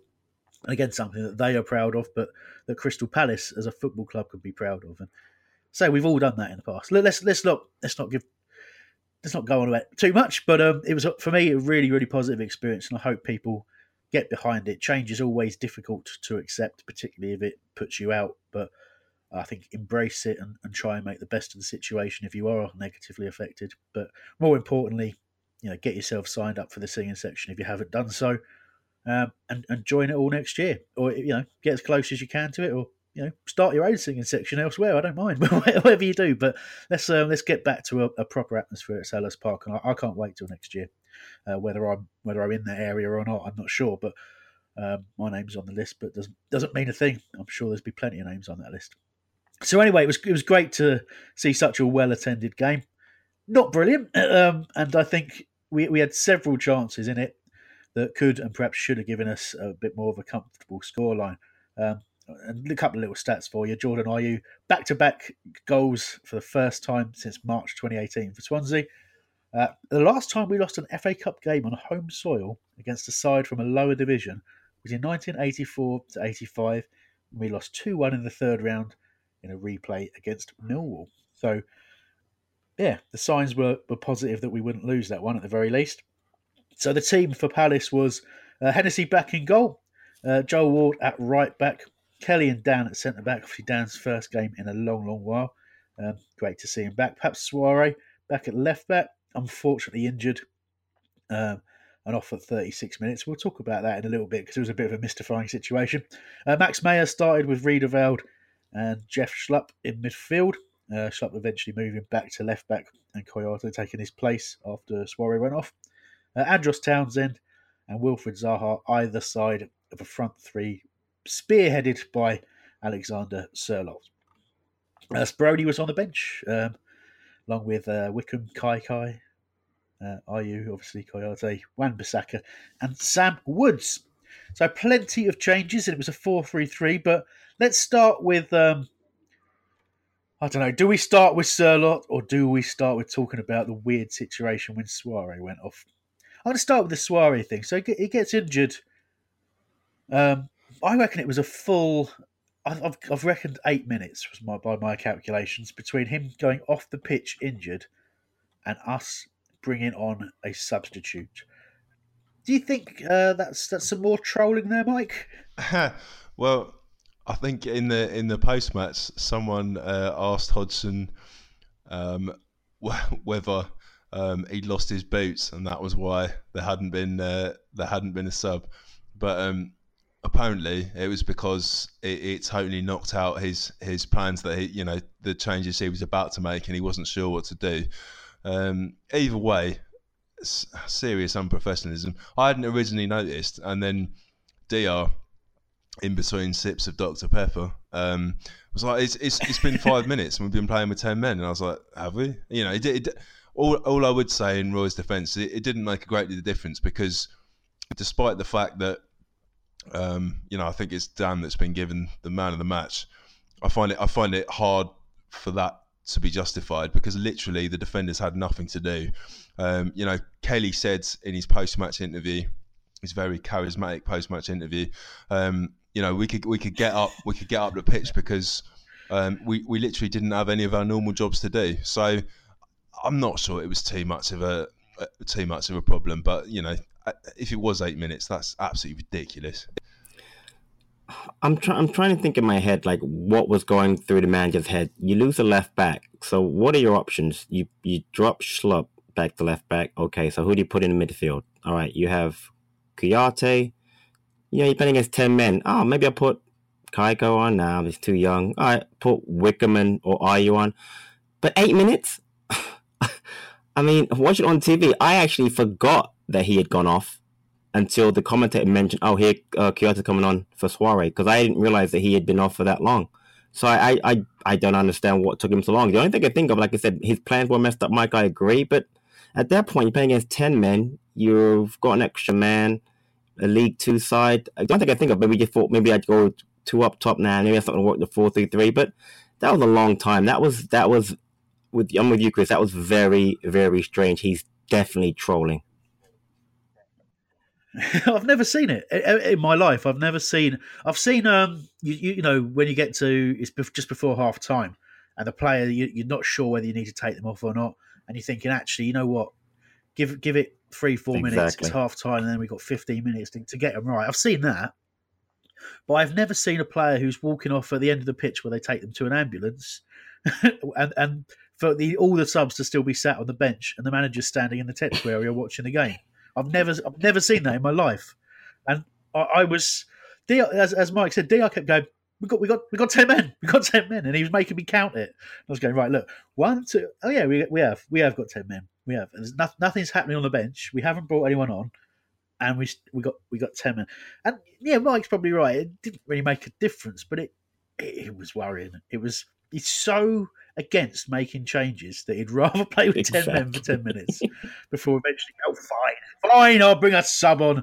But you're only giving them what they want. Uh, anyway, look, it's, it's, it's, that was mainly a bit tongue in cheek that it was, you know, it didn't have a, a massive impact on the game, but I just thought it was a very odd situation indeed. So there were some key moments uh, worthy of discussion. Let's talk about the red card first. I had a lot of respect for for Grimsby turning up in the numbers that they did. Certainly, a huge amount of respect for their team and, and their manager, who I think potentially uh, could go on to some very impressive things. Did a bit of research on him um, before and further reading after the game just to, to, get an idea of who he was and, and what he was about. And he's you know very well qualified, not someone with a with a history play in the game, but someone who's studied it intently and is um he's you know very community driven and all these sorts of things. Very interesting character. Um, and I, and I thought he set up his team brilliantly. And I think their players played out of their skin. It was interesting to note that they had their two centre backs were fullbacks. They had a one stage they had a left midfielder playing left back, and a, I think it was a right midfielder playing right back. It was a really a, a patched up team, but you know, in those situations, a team is always going to raise their game to a level they don't really reach um, and they really did have to make it a an exercise in you know attack versus defense once they lost the player. But I say all of that in acknowledgement of how how all the positive things about Grimsby, but a lot of their fans seemingly saying that that wasn't a red card and how ridiculous it was, and they booed. They they all knew it was a VAR decision. So it's someone sat and reviewed that with a with a camera and decided clearly it was a red card and told the referee, and they booed Andros Townsend for it uh, all game. And then after the game, they they they got screenshots, so it's showing it was a fair challenge. Mike. Well, what I would say is uh, every time you hear a fan of a lower league side um, moan about stuff, the first thing they moan about is the referee in uh, lower leagues, and they're probably just used to getting away with more stuff. But at the same time, the foul happens, you know, their side of the pitch. Then there was a huge delay, which they won't be used to. Then the VAR decision obviously isn't announced. You know, they've still got to sort that out. You know, it doesn't even come up on the screen. Um, it changes from yellow to red, which you know is is different. You know, probably none of us have ever seen that happen before. It's going to become regular, but it isn't now. Um, you know, thirdly, I'd seen them all outside. Um, you know, round cellar station drinking bottles of Stella. You know, way before the game, and I thought excellent stuff. So they're obviously a bit tanked up. You, you're just going to find someone pantomime booing. You've got to choose someone, and it Townsend was on that side of the pitch you know, I probably would have done the same if I was them, to be honest. Um, yeah, and, and in a in a way, good old Andy Fox getting sent off, um, possibly the best thing that could have happened to him, um, because that just meant that their slightly defensive game plan made made them fully defensive, and it turned into, you know, like when you watch before the Nations League, you used to watch England play, I don't know, Ma- Macedonia, and you knew it was going to be like 2 0 by the end of the game, but you just had that attritional 70 minutes of them grinding out stuff. That's what it felt like yesterday. Um, and so it, it, possibly sort of helped him in, in a weird way. And that's that's what Kelly said in the post match interview as well. Mike, totally agree. The sending off helped them. They were able to pack it in, do the under, underdog role, man mark uh, Zaha, and just, you know, just pack it in and bunch in the box. That was the first thing. So I totally agree with that. Second thing is, I love VAR. I think it's going to be revolutionary. The league needs it. But the problem with that was you just said had he given me a straight red, I don't think the Grimsby fans would have complained. The fact they gave me yellow first, no one knows, no one knows in the ground what's going on. I saw it on TV, I had an idea, but I even thought initially that's interesting. Put out the red card. I didn't realize they'd gone to VAR. So the fact that he didn't give me a straight red, I think, was the reason why they were so upset at it. And again, for a lower league, that's probably a decent challenge. But in the Premier League, you cannot go in like that. That was an awful challenge my point being before is that I wish he hadn't played Zaha and uh, Townsend. That's exactly what I was afraid of happening because he could have easily broken his leg easily, yeah. and that was an awful challenge. So it was just, it was definitely a red card. But again, the reason why they they they probably didn't agree with it was because of the changing from yellow to red. But that was an awful challenge. He deserved the red. But again, it definitely helped them because they could have got tonked had we gone 11 v 11. That that 10 man down really helped them from a mindset, from the way they set up, and the way we even attacked it. I think we the approach was different. Again, the, the sub being a perfect example, playing 10 versus 10, Howard probably figured, you know what, it's 10 versus 10, what you guys worried about. So, yeah, nah, fair enough. Um, so, yeah, it was the right call. I think, Mike, you've, you've got it spot on when you say it probably did them some favours to, to change the game like that. I, I saw a lot of Grimsby fans saying, oh, I would have been interested to see what it would, would have been like 11 v 11. I'm convinced it would have been a a, a, bit of more of a stroll in the park for Palace if it had been 11 v 11. To be quite honest with you, I d- I didn't see a huge amount uh, in their lineup that would have worried us in an attacking sense, and I, I think it's kind of just played into their hands to try and scrape scrape a draw, and they nearly did it. You got to give them credit. Um, what was uh, I think I'm going back to Roy's comments after the game. He was he was just talking a lot about how they how strong they were defensively. Uh, he said that the VI, VAR call was was right. Um, and, he, and his view was that the only positive you got from, we got from the game is that we won it in the end.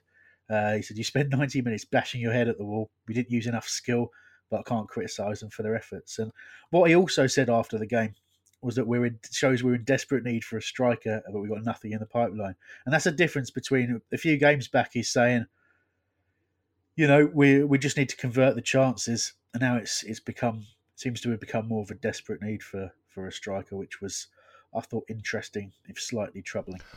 Interesting is one way of putting it. Absolute bullshit is another way of putting it. Um, like we've already discussed, the way he plays means that it, that's not going to happen. Um, and he's already said, you know, there's no one in the pipeline. We we don't know who we're going to be able to sign, and that nobody, no club's going to want to give away a player that they need. So that's just uh, I, I usually love what Roy says, but that that is one of the rare, really moronic comments. Um, and I'm hoping that he was just sort of caught off guard and he he said slightly the wrong thing because. Um, you know that's that's going to give the wrong impression, and the people that are you know keyboard warriors and moan about stuff, they're going to cling to that, and they're going to use that against him. It just seems silly. But in his in his defense, though, I'm pretty sure I heard him say in one of the uh, press conferences he would he'd like to get either Ronaldo or Messi. So if that happens, then he's done a great job.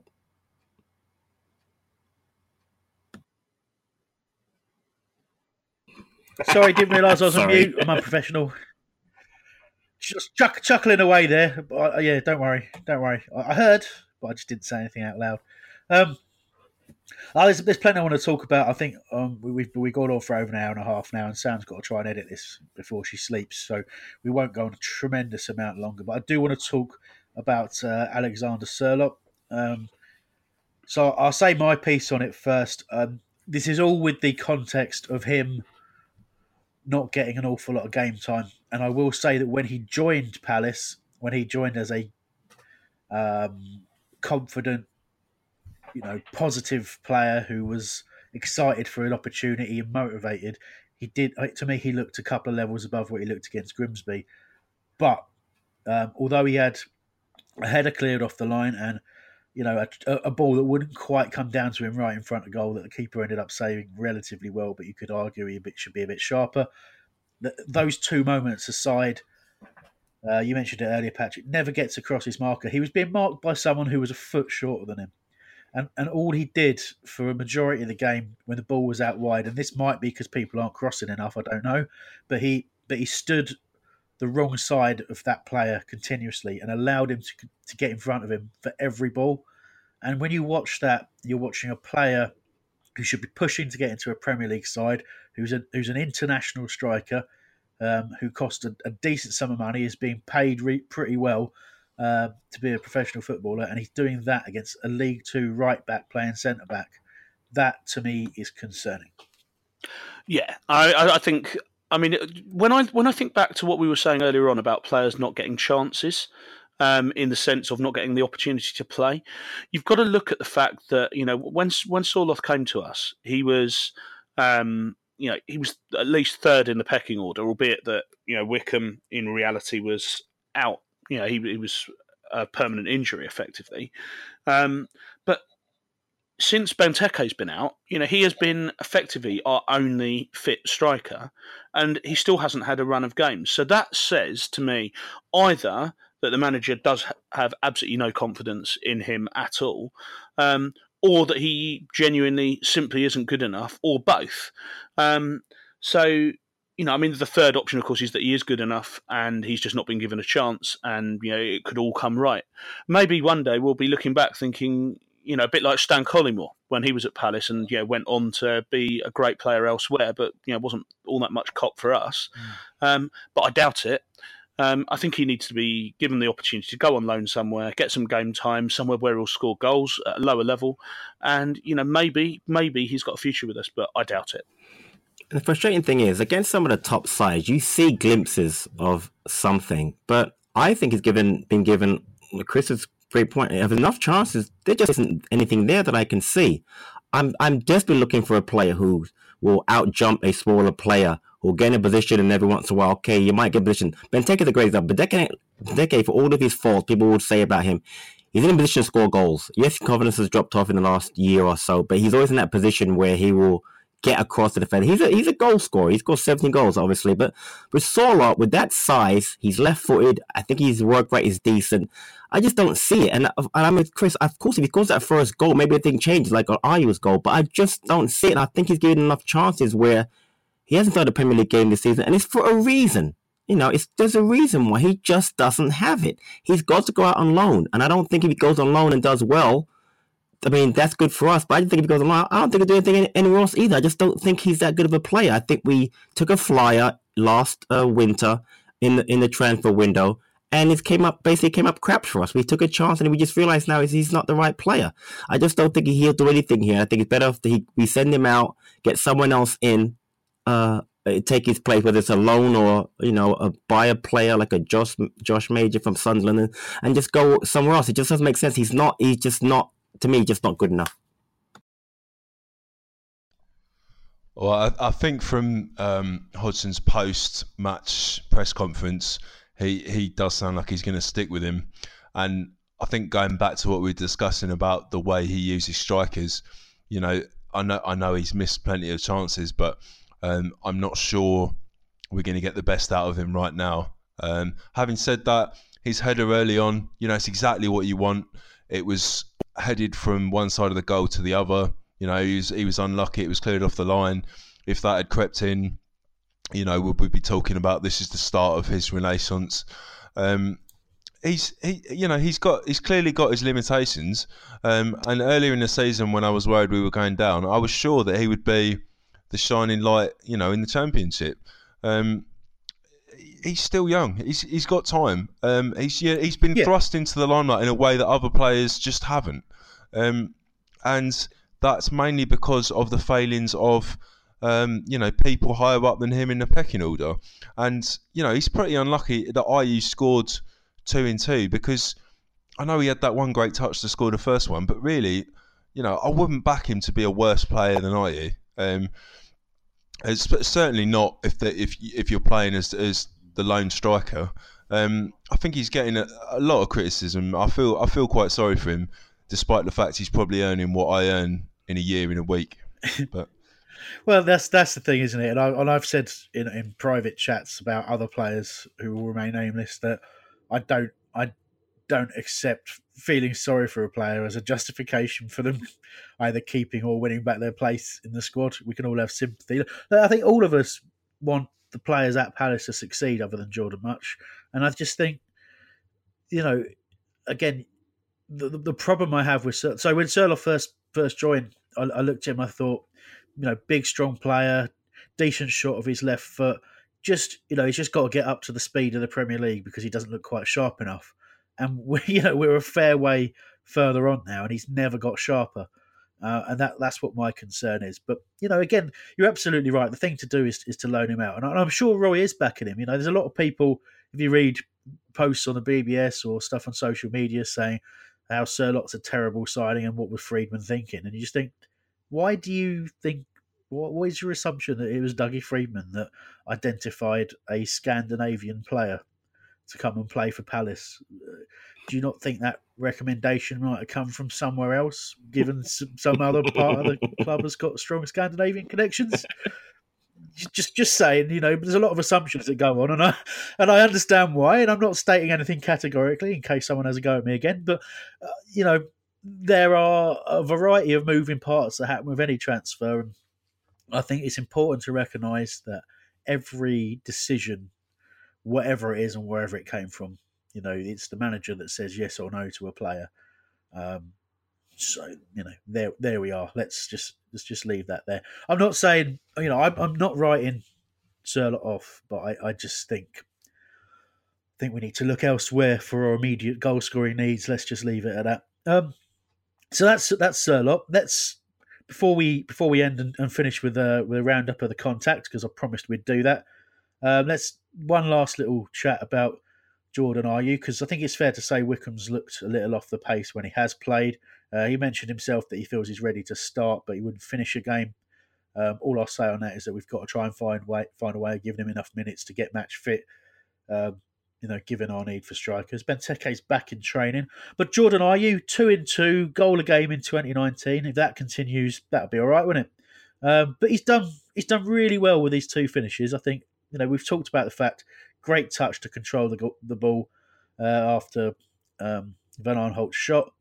I think it's really funny when you look at the, that goal in slow motion as well, uh, Patrick. Which I'm sure you looked at it in slow motion as many times as I have. In slow motion, it looks like he's surprised when he's controlled it. it's just this little, it's just this little pause, and it's almost like he's looking at it again. Ooh, I'll, I'll stop that uh, before he side puts it in. I'm pretty sure that's just a quirk of, of how he adjusts his feet in slow motion, but that made me laugh. But really good header. Um, and, and let's let's give credit as well to Jeffrey Schlupp. We'd had set pieces all game. Luka wasn't obviously there. The, the set pieces all game were absolutely awful. Um, you know, every corner was poor. Every every free kick seemed to go to no one. This, you know, Schlupp took a very very good free kick straight on the head of Ayew, and it was perfect form as well. The way the way he jumped and headed it down, the full body going through it, and you kind of think if he hadn't scored that goal um, against Wolves, he probably doesn't finish that with quite so emphatically. But it was a great moment. It was, Chris, and, and great point. Um, I tweeted it yesterday, and you got to give Schlupp credit because it was a really good free kick. Funny thing, if you look at it before, Townsend wanted to take it and was disappointed when Schlupp basically waved him away. And uh, to me, thank goodness. But it, it really was, and I you have to give Ayew credit. Um, what I liked about him is a couple of things. One, he's been through a lot. You can tell because you know being in and out of the lineup and, and not doing well Uh, watch his post match interview against Wolves. He's a very, very serious person. But the emotion he showed after that, he cried after he scored against Wolves. Um, and, you know, because it meant a lot for him. And if you listen to the post match, talks about his family and his friends and supporters and the team and how important it was. And, you know, in a very serious way. I mean, the man wants to do well. And again, I'm really happy that, that he's done so well. I mean, he, if, if he, the, the pressure must be under. I don't know if you guys realize how good his father was. His father's basically the best African player who's ever played. I would say George Weah, who I oh, actually oh, yeah. know personally, is probably maybe the second best, or maybe the, you know out there. But his father's a brilliant player. The, the, and his brother is a decent player too, Andre. So the pressure must be under to do well. And like, like I said, the emotion that he showed, and I, you know, after scoring that goal, and again, a great point by you to get up that position to make that header. Had he not scored the match before, the header probably goes wide. So the confidence he's gained from this, I think, is very is, is a great thing. I hope he continues to do well. Only because obviously, I, from a team standpoint, we need someone to step up and score goals. And, and again, he's been in and out of the lineup, and I've got to give Cochin credit um, you know, because he could easily have not played him. I mean, he wasn't doing it. He could easily have played, tried to play solo and figured, you know, try something different. But he's seen something in him that, you know, others haven't seen. And, you know, I think that's got to be something that you got to look at for him scoring as much as just a player, you know, getting that one break he needed to kind of go on, a, hopefully, in a little bit of a, uh, you know, positive uh, streak in the next few weeks, hopefully. Yeah, definitely. A, a, a confident Jordan Ayew? Uh, we, we, you know, he's capable of some very, very good goals as well, as we've seen against us on a couple of occasions as well. Um, so I'm, I'm really happy for him, and I think a turning point for him will be the reaction you mentioned after he scored against Wolves. Because when you see a player, you know, effectively break down in tears after scoring for your team, you cannot help but um, feel some affinity to him, even you know, even though that's a very personal experience for him. And you're right about his dad. I think we've mentioned it before here, but Abedi Pele was superb. When I, I, I, I saw a lot of him play. Uh, there's a show called Trans World Sport that used to be on Channel yep, Four. Yep. Um, you know, I think I'm obsessed about football now. I used to be far, far worse when I was younger. I used to watch literally anything, and I used to get up stupidly early on a Sunday and watch that watch that show religiously. And I saw so much of him play, and what a player he was. Uh, so you're, you're absolutely right there. Um, let's just jump into the contact now, gentlemen. Um, so I'll be picking on you various ways to cover the questions that we've got. So Mark Bonici has just said, just sign Victor Moses, please. Uh, Chris, Victor Moses back at Palace. Uh, been rumoured. Um, I've not seen anything concrete, not heard anything concrete myself. Uh, no idea if it's even even in consideration. But would he fit in, and would it be a good signing? Uh, yes, he'd fit in. Yes, it'd be a good signing. I mean, he's. It's not the obvious gap, in my opinion, in, in our squad, you know. But uh, to have an extra option at midfield, um, you know, I don't view him as a as a fullback or a defender, despite the fact Chelsea have used him that way. Um, you know, but he he would give us really quality cover and the, the possibility to unleash the wingers that we have pr- to play properly as wingers by playing you know someone who can play both sides very well. Um, yeah, I'd, I'd love to see him back. And it, apart from anything else, it would be um, a fitting closing of a loop after we lost him, not under circumstances where we wanted to sell him, but because we were going to administration and yeah, we needed to get a player off the wage bill quickly. I saw a bit of reaction to it online. There was loads of people going, "Oh, we don't need another right back." It's like, come on, guys. you know, I know he's played right wing back for Chelsea. The guy's not a right back. And it's not like he hasn't played. Uh, you know, he, he captained Nigeria in the in the World Cup from a forward position. You know, he would be he would be a forward. So um, but you know, I'd, I'd be excited by it, but just because it's Victor, and I think it's interesting. He's one of those players who, you know, he had every bit the, the level of skill that you see Zaha produce, but he almost, I wouldn't say he got it coached out of him, but he doesn't do that anymore. He's a very functional player when he's played elsewhere. Um, but I'd like to see him come back to Palace and regain that flair uh, that, that, that he had when he left us. So, uh, but again, I don't know whether that's a, a sort of a, a a dream because he used to play for us, or if it's a reality or what. Uh, this has got to be one for you, Patrick. So Chuck Myers has got in touch. Uh, said if we're looking to make a low move for a striker, how about Josef Martinez from Atlanta uh, United in the MLS? Uh, he's obviously pointing out the MLS season's over, and we might they might be open to it. Um, done a little bit of a look look online, scored a ton of goals. Venezuelan international. What do you reckon? He's absolutely brilliant. Um, uh, as I would fully admit, the MLS quality um, is not Premier League quality, but there are players that can play in the Premier League. And Josef Martinez is one that can definitely play. The only issue with him is that we talked about the way that we play our style of play. He reminds me a lot of Dwight Gayle. He's about five seven, but he's a prolific scorer. He scored 45 goals so far in 51 matches for Atlanta United, who just won the MLS Club Cup. He's a brilliant player. I love him as a player. I just don't think he'd fit into our system one bit. And I think honestly, he could probably go to a higher team and Everton, even an Arsenal. He's that good of a player. He's really he's, he's the league MVP. He's a brilliant player. I don't think he's even on our radar. We wouldn't look at a player like this, but because of a style of play. But he is a phenomenal striker. I'd love to see him in the league just in general. We got him, I'd love it, but I don't think there's a chance he come to Palace. But again, he's a really good player. It's a great shout uh, by that person, but I just don't think it would work out for us as far as again our style of play. Great player though.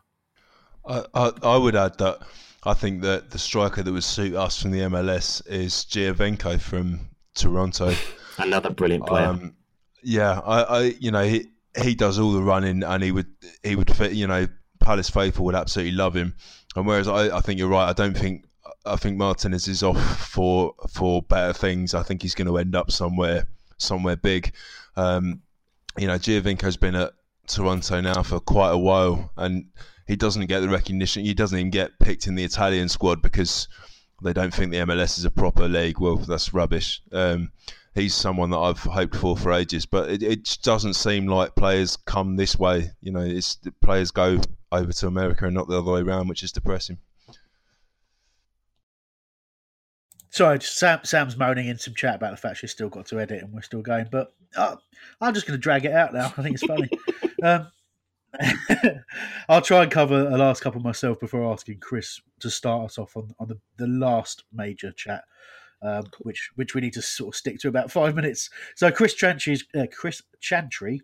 I don't know how I've pronounced that wrong when it's my name, Chris, but there we go. Uh, we've been linked with Niasse again. Uh, why do you think we keep targeting Wilf uh, are you Wilf types and Roy's preferred tactics better suit a target man instead? Board choice or just what's available? Ian Flux has said it's lazy journalism, but um, obviously Chris is pointing out it's rumoured we put a six million bid. But first of all, it's clear that the scouting department and the uh, people making the decisions do rate Niasse. Uh, I think Steve Parish has gone on record and saying he's a Palace type of forward, uh, that he's the sort of player that we would like because he you know, he runs hard, chases everything down, chases lost causes, and you know has has had runs of goals. So I would say first of all he's not a bad player, and if we were to sign him, I wouldn't be that against it. I think we've talked an awful lot about what the tactics do and don't suit, and I'll be honest, I'll go back to what we were saying before and say I've got concerns about any striker that comes in, whether or not they're going to be the right kind of striker. Um, I, I, again, I'll just say not against it, uh, but I think we keep targeting the same types of players because there's a finite list of players who are available and are rated and known enough about that they'd make an impact as a January signing. I think you've got to remember January is a transfer window. It's all about people who can make an impact straight away. Um, and we've fallen down in the trap of buying players who can't make an impact straight away and, and it being a real waste. You know, Rakip, Jach, Sørloth. you know, we we've got a history of getting these players who don't make an impact, and it, you know, you rightly get criticism for that. And obviously, we've we've pulled out of the Solanke deal because I mean, you've seen it now. They paid Bournemouth paid 19 million for him, and he's not fit till February. So, you know, we we are obviously being asked to pay a very high high loan fee. Uh, I'm sure there was probably discussions over uh, signing fees at the end of that loan as well, but I think we we determined he wasn't right because he wouldn't be able to have a, an immediate impact. And I think that's probably the right call to make there. So uh, I know it's a bit of a roundabout way of answering that one. Uh, Vince Flynn mentioned just no more Dr Peppers as one of his comments. Um, so there was no, there was we're light on Dr Pepper this week because Dr's not here. Um, but he's also asked, will Wickham fire? I think Wickham's got to get minutes. Difficult one. And finally, Stephen Atwell has said Fulham are linked with. Uh, you should think they're supposed to be Divock Origi. I think Derek Origi is, is someone else. Um, for 15 million quid, is that a deal worth doing? Very good striker. Whether he'd fit in, again, has got to be the question. Uh, I think he's got plenty of energy, very, very quick, good finisher. If 15 million quid, if we've got it, not against it. I'm not sure we'll be spending that much money on one player, though. It's my gut feeling. So finally, Chris, start us off. Charlie Turner, is Zaha's heart in it anymore? Is he being allowed to play to his strengths and ability? Are we selfish to hold him back from proving his potential at a top club? Right. Zaha. Um, yes, of course, his heart's in it. You know, he's he's understandably and, in my opinion, correctly been frustrated at being played out of position. Um, you know, you you can see that, and he does express his emotion very much. He's an he's an open book. Um, understandably, people have been frustrated by you know him not just knuckling down and getting on with it. But on the other hand, you know, as we we discussed earlier on, didn't we, that you know everyone's entitled to an opinion. You know, yes, the fact that the manager is a professional and has forty years experience doesn't mean that he can't get things wrong.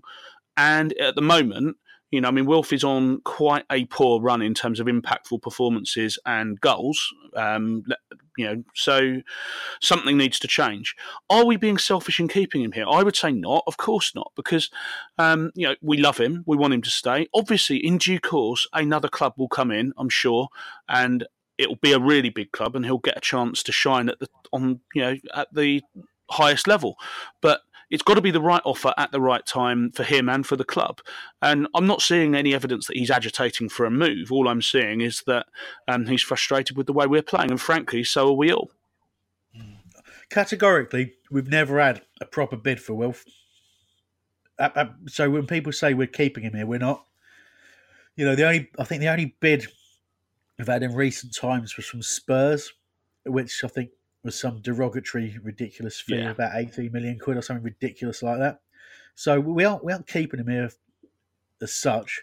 I think it's a difficult deal to do for anyone because there's a large sell-on fee to Man United, I believe, uh, if we were to let him go.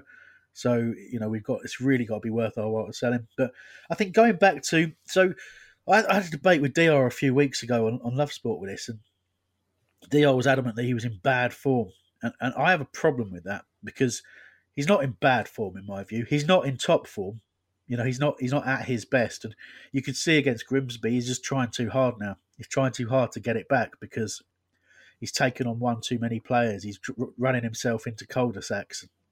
He's just got too much attention, and we're trying to we're trying to play through him too much in the wrong areas. And part of that has been because he's been leading the line uh, more often than not. But again, if you look at his recent form, I think people have just got such high expectations of him. You know, the, the performance against Wolves from him was excellent, but it gets kind of missed because he didn't tear Grimsby apart. But then if you watch him against Grimsby, he was absolutely manhandled continuously by their whoever their number eight was. He did a really good job on him, but just wrestled him the whole game. Just, and I think you're right, Chris, when you say that Wilf has been frustrated and it has affected his game. But I, I personally, for me, it's just been a little bit overplayed. I think what he does is something that doesn't get noticed anywhere near enough. Is that he is such a high profile player that um, you know they they constantly got two people on him, and it's no coincidence that he's had less impact in the last month or so, or six weeks, and Townsend has ended up player of the month.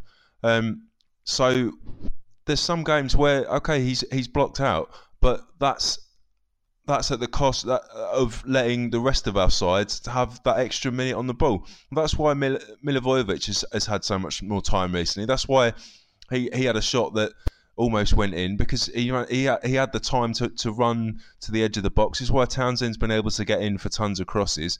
Wilf is taking up the pressure that eases off everyone else. So to say his heart's not in it, I think it's more. It's very difficult to judge just him. It's got to be taken in the context of the entire team. And a bit like Benteke held up the ball and we didn't realise until he was out injured. Wilf is taking on so much pressure. He's taking on all the abuse from the away fans.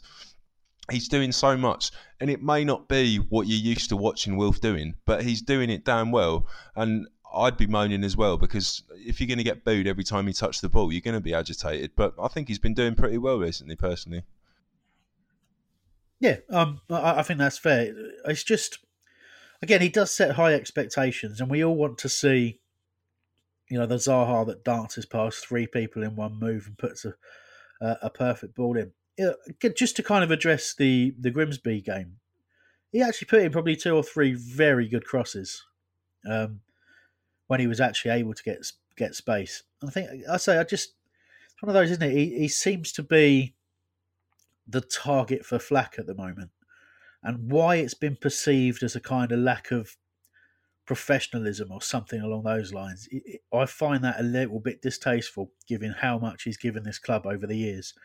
Um, and I think people just have to be a little bit more accepting of a player whose form drops because every footballer in the world has, you know, has, has an up and down kind of uh, graph, if you like, of their form between when they're at their best and when they're not at their best. And I think Wilf's contribution, even when he's not at his best, is significant to, to, to Crystal Palace. And I'd have to add that I agree with both you and Mike, Chris. And I think it's interesting. I'd hate to leave it like this, but how people find certain players to moan at when they're not playing 100%, you know, on top of their game. I just find it very interesting which players people will always pick out as saying, oh, he wants to leave or he's not up to what he's doing. I think Wolf has done a fine job this year.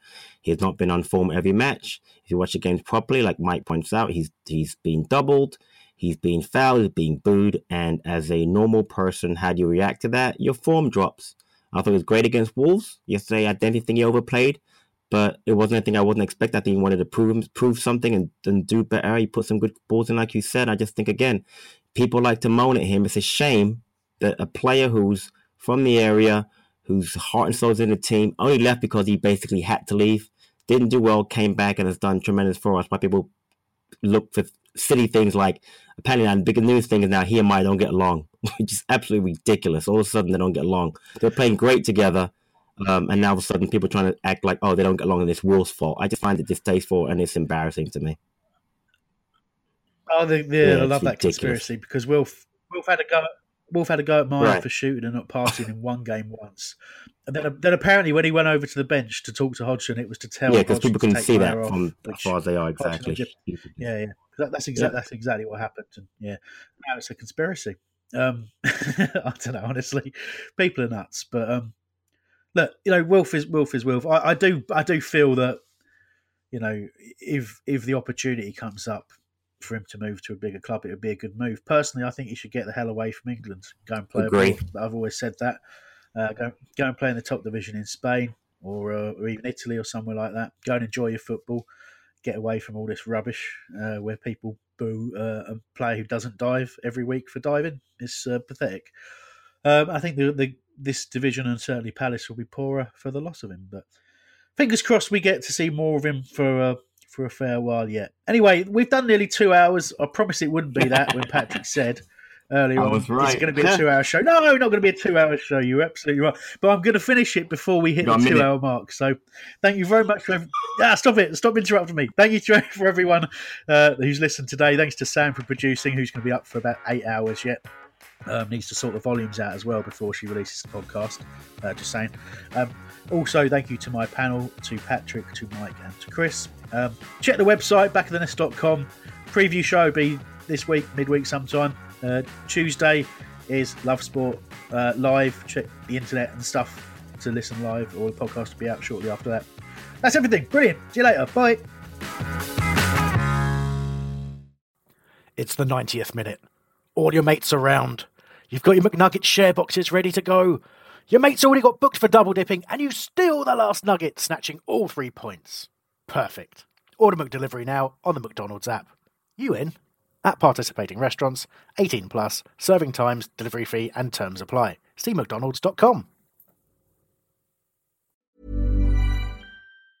And there it is. That's as good as it gets on this stage. Nissan Townstar EV strikes again. It's an unstoppable van. Unstoppable. Look, just fantastic. You can actually see the Pro Pilot technology in action. Effortless parallel parking. It moves with all the confidence that comes with a five-year warranty. And with a bench full of all-star van experts, there's real strength in depth here. That's all-star quality. Search Nissan Townstar EV and visit your local all-star van centre to see for yourself. Terms and conditions apply. Five years or 100,000 miles, whichever comes first. ProPilot is an advanced driver assist technology. Driver's responsibility to stay alert, drive safely, and control vehicle at all times.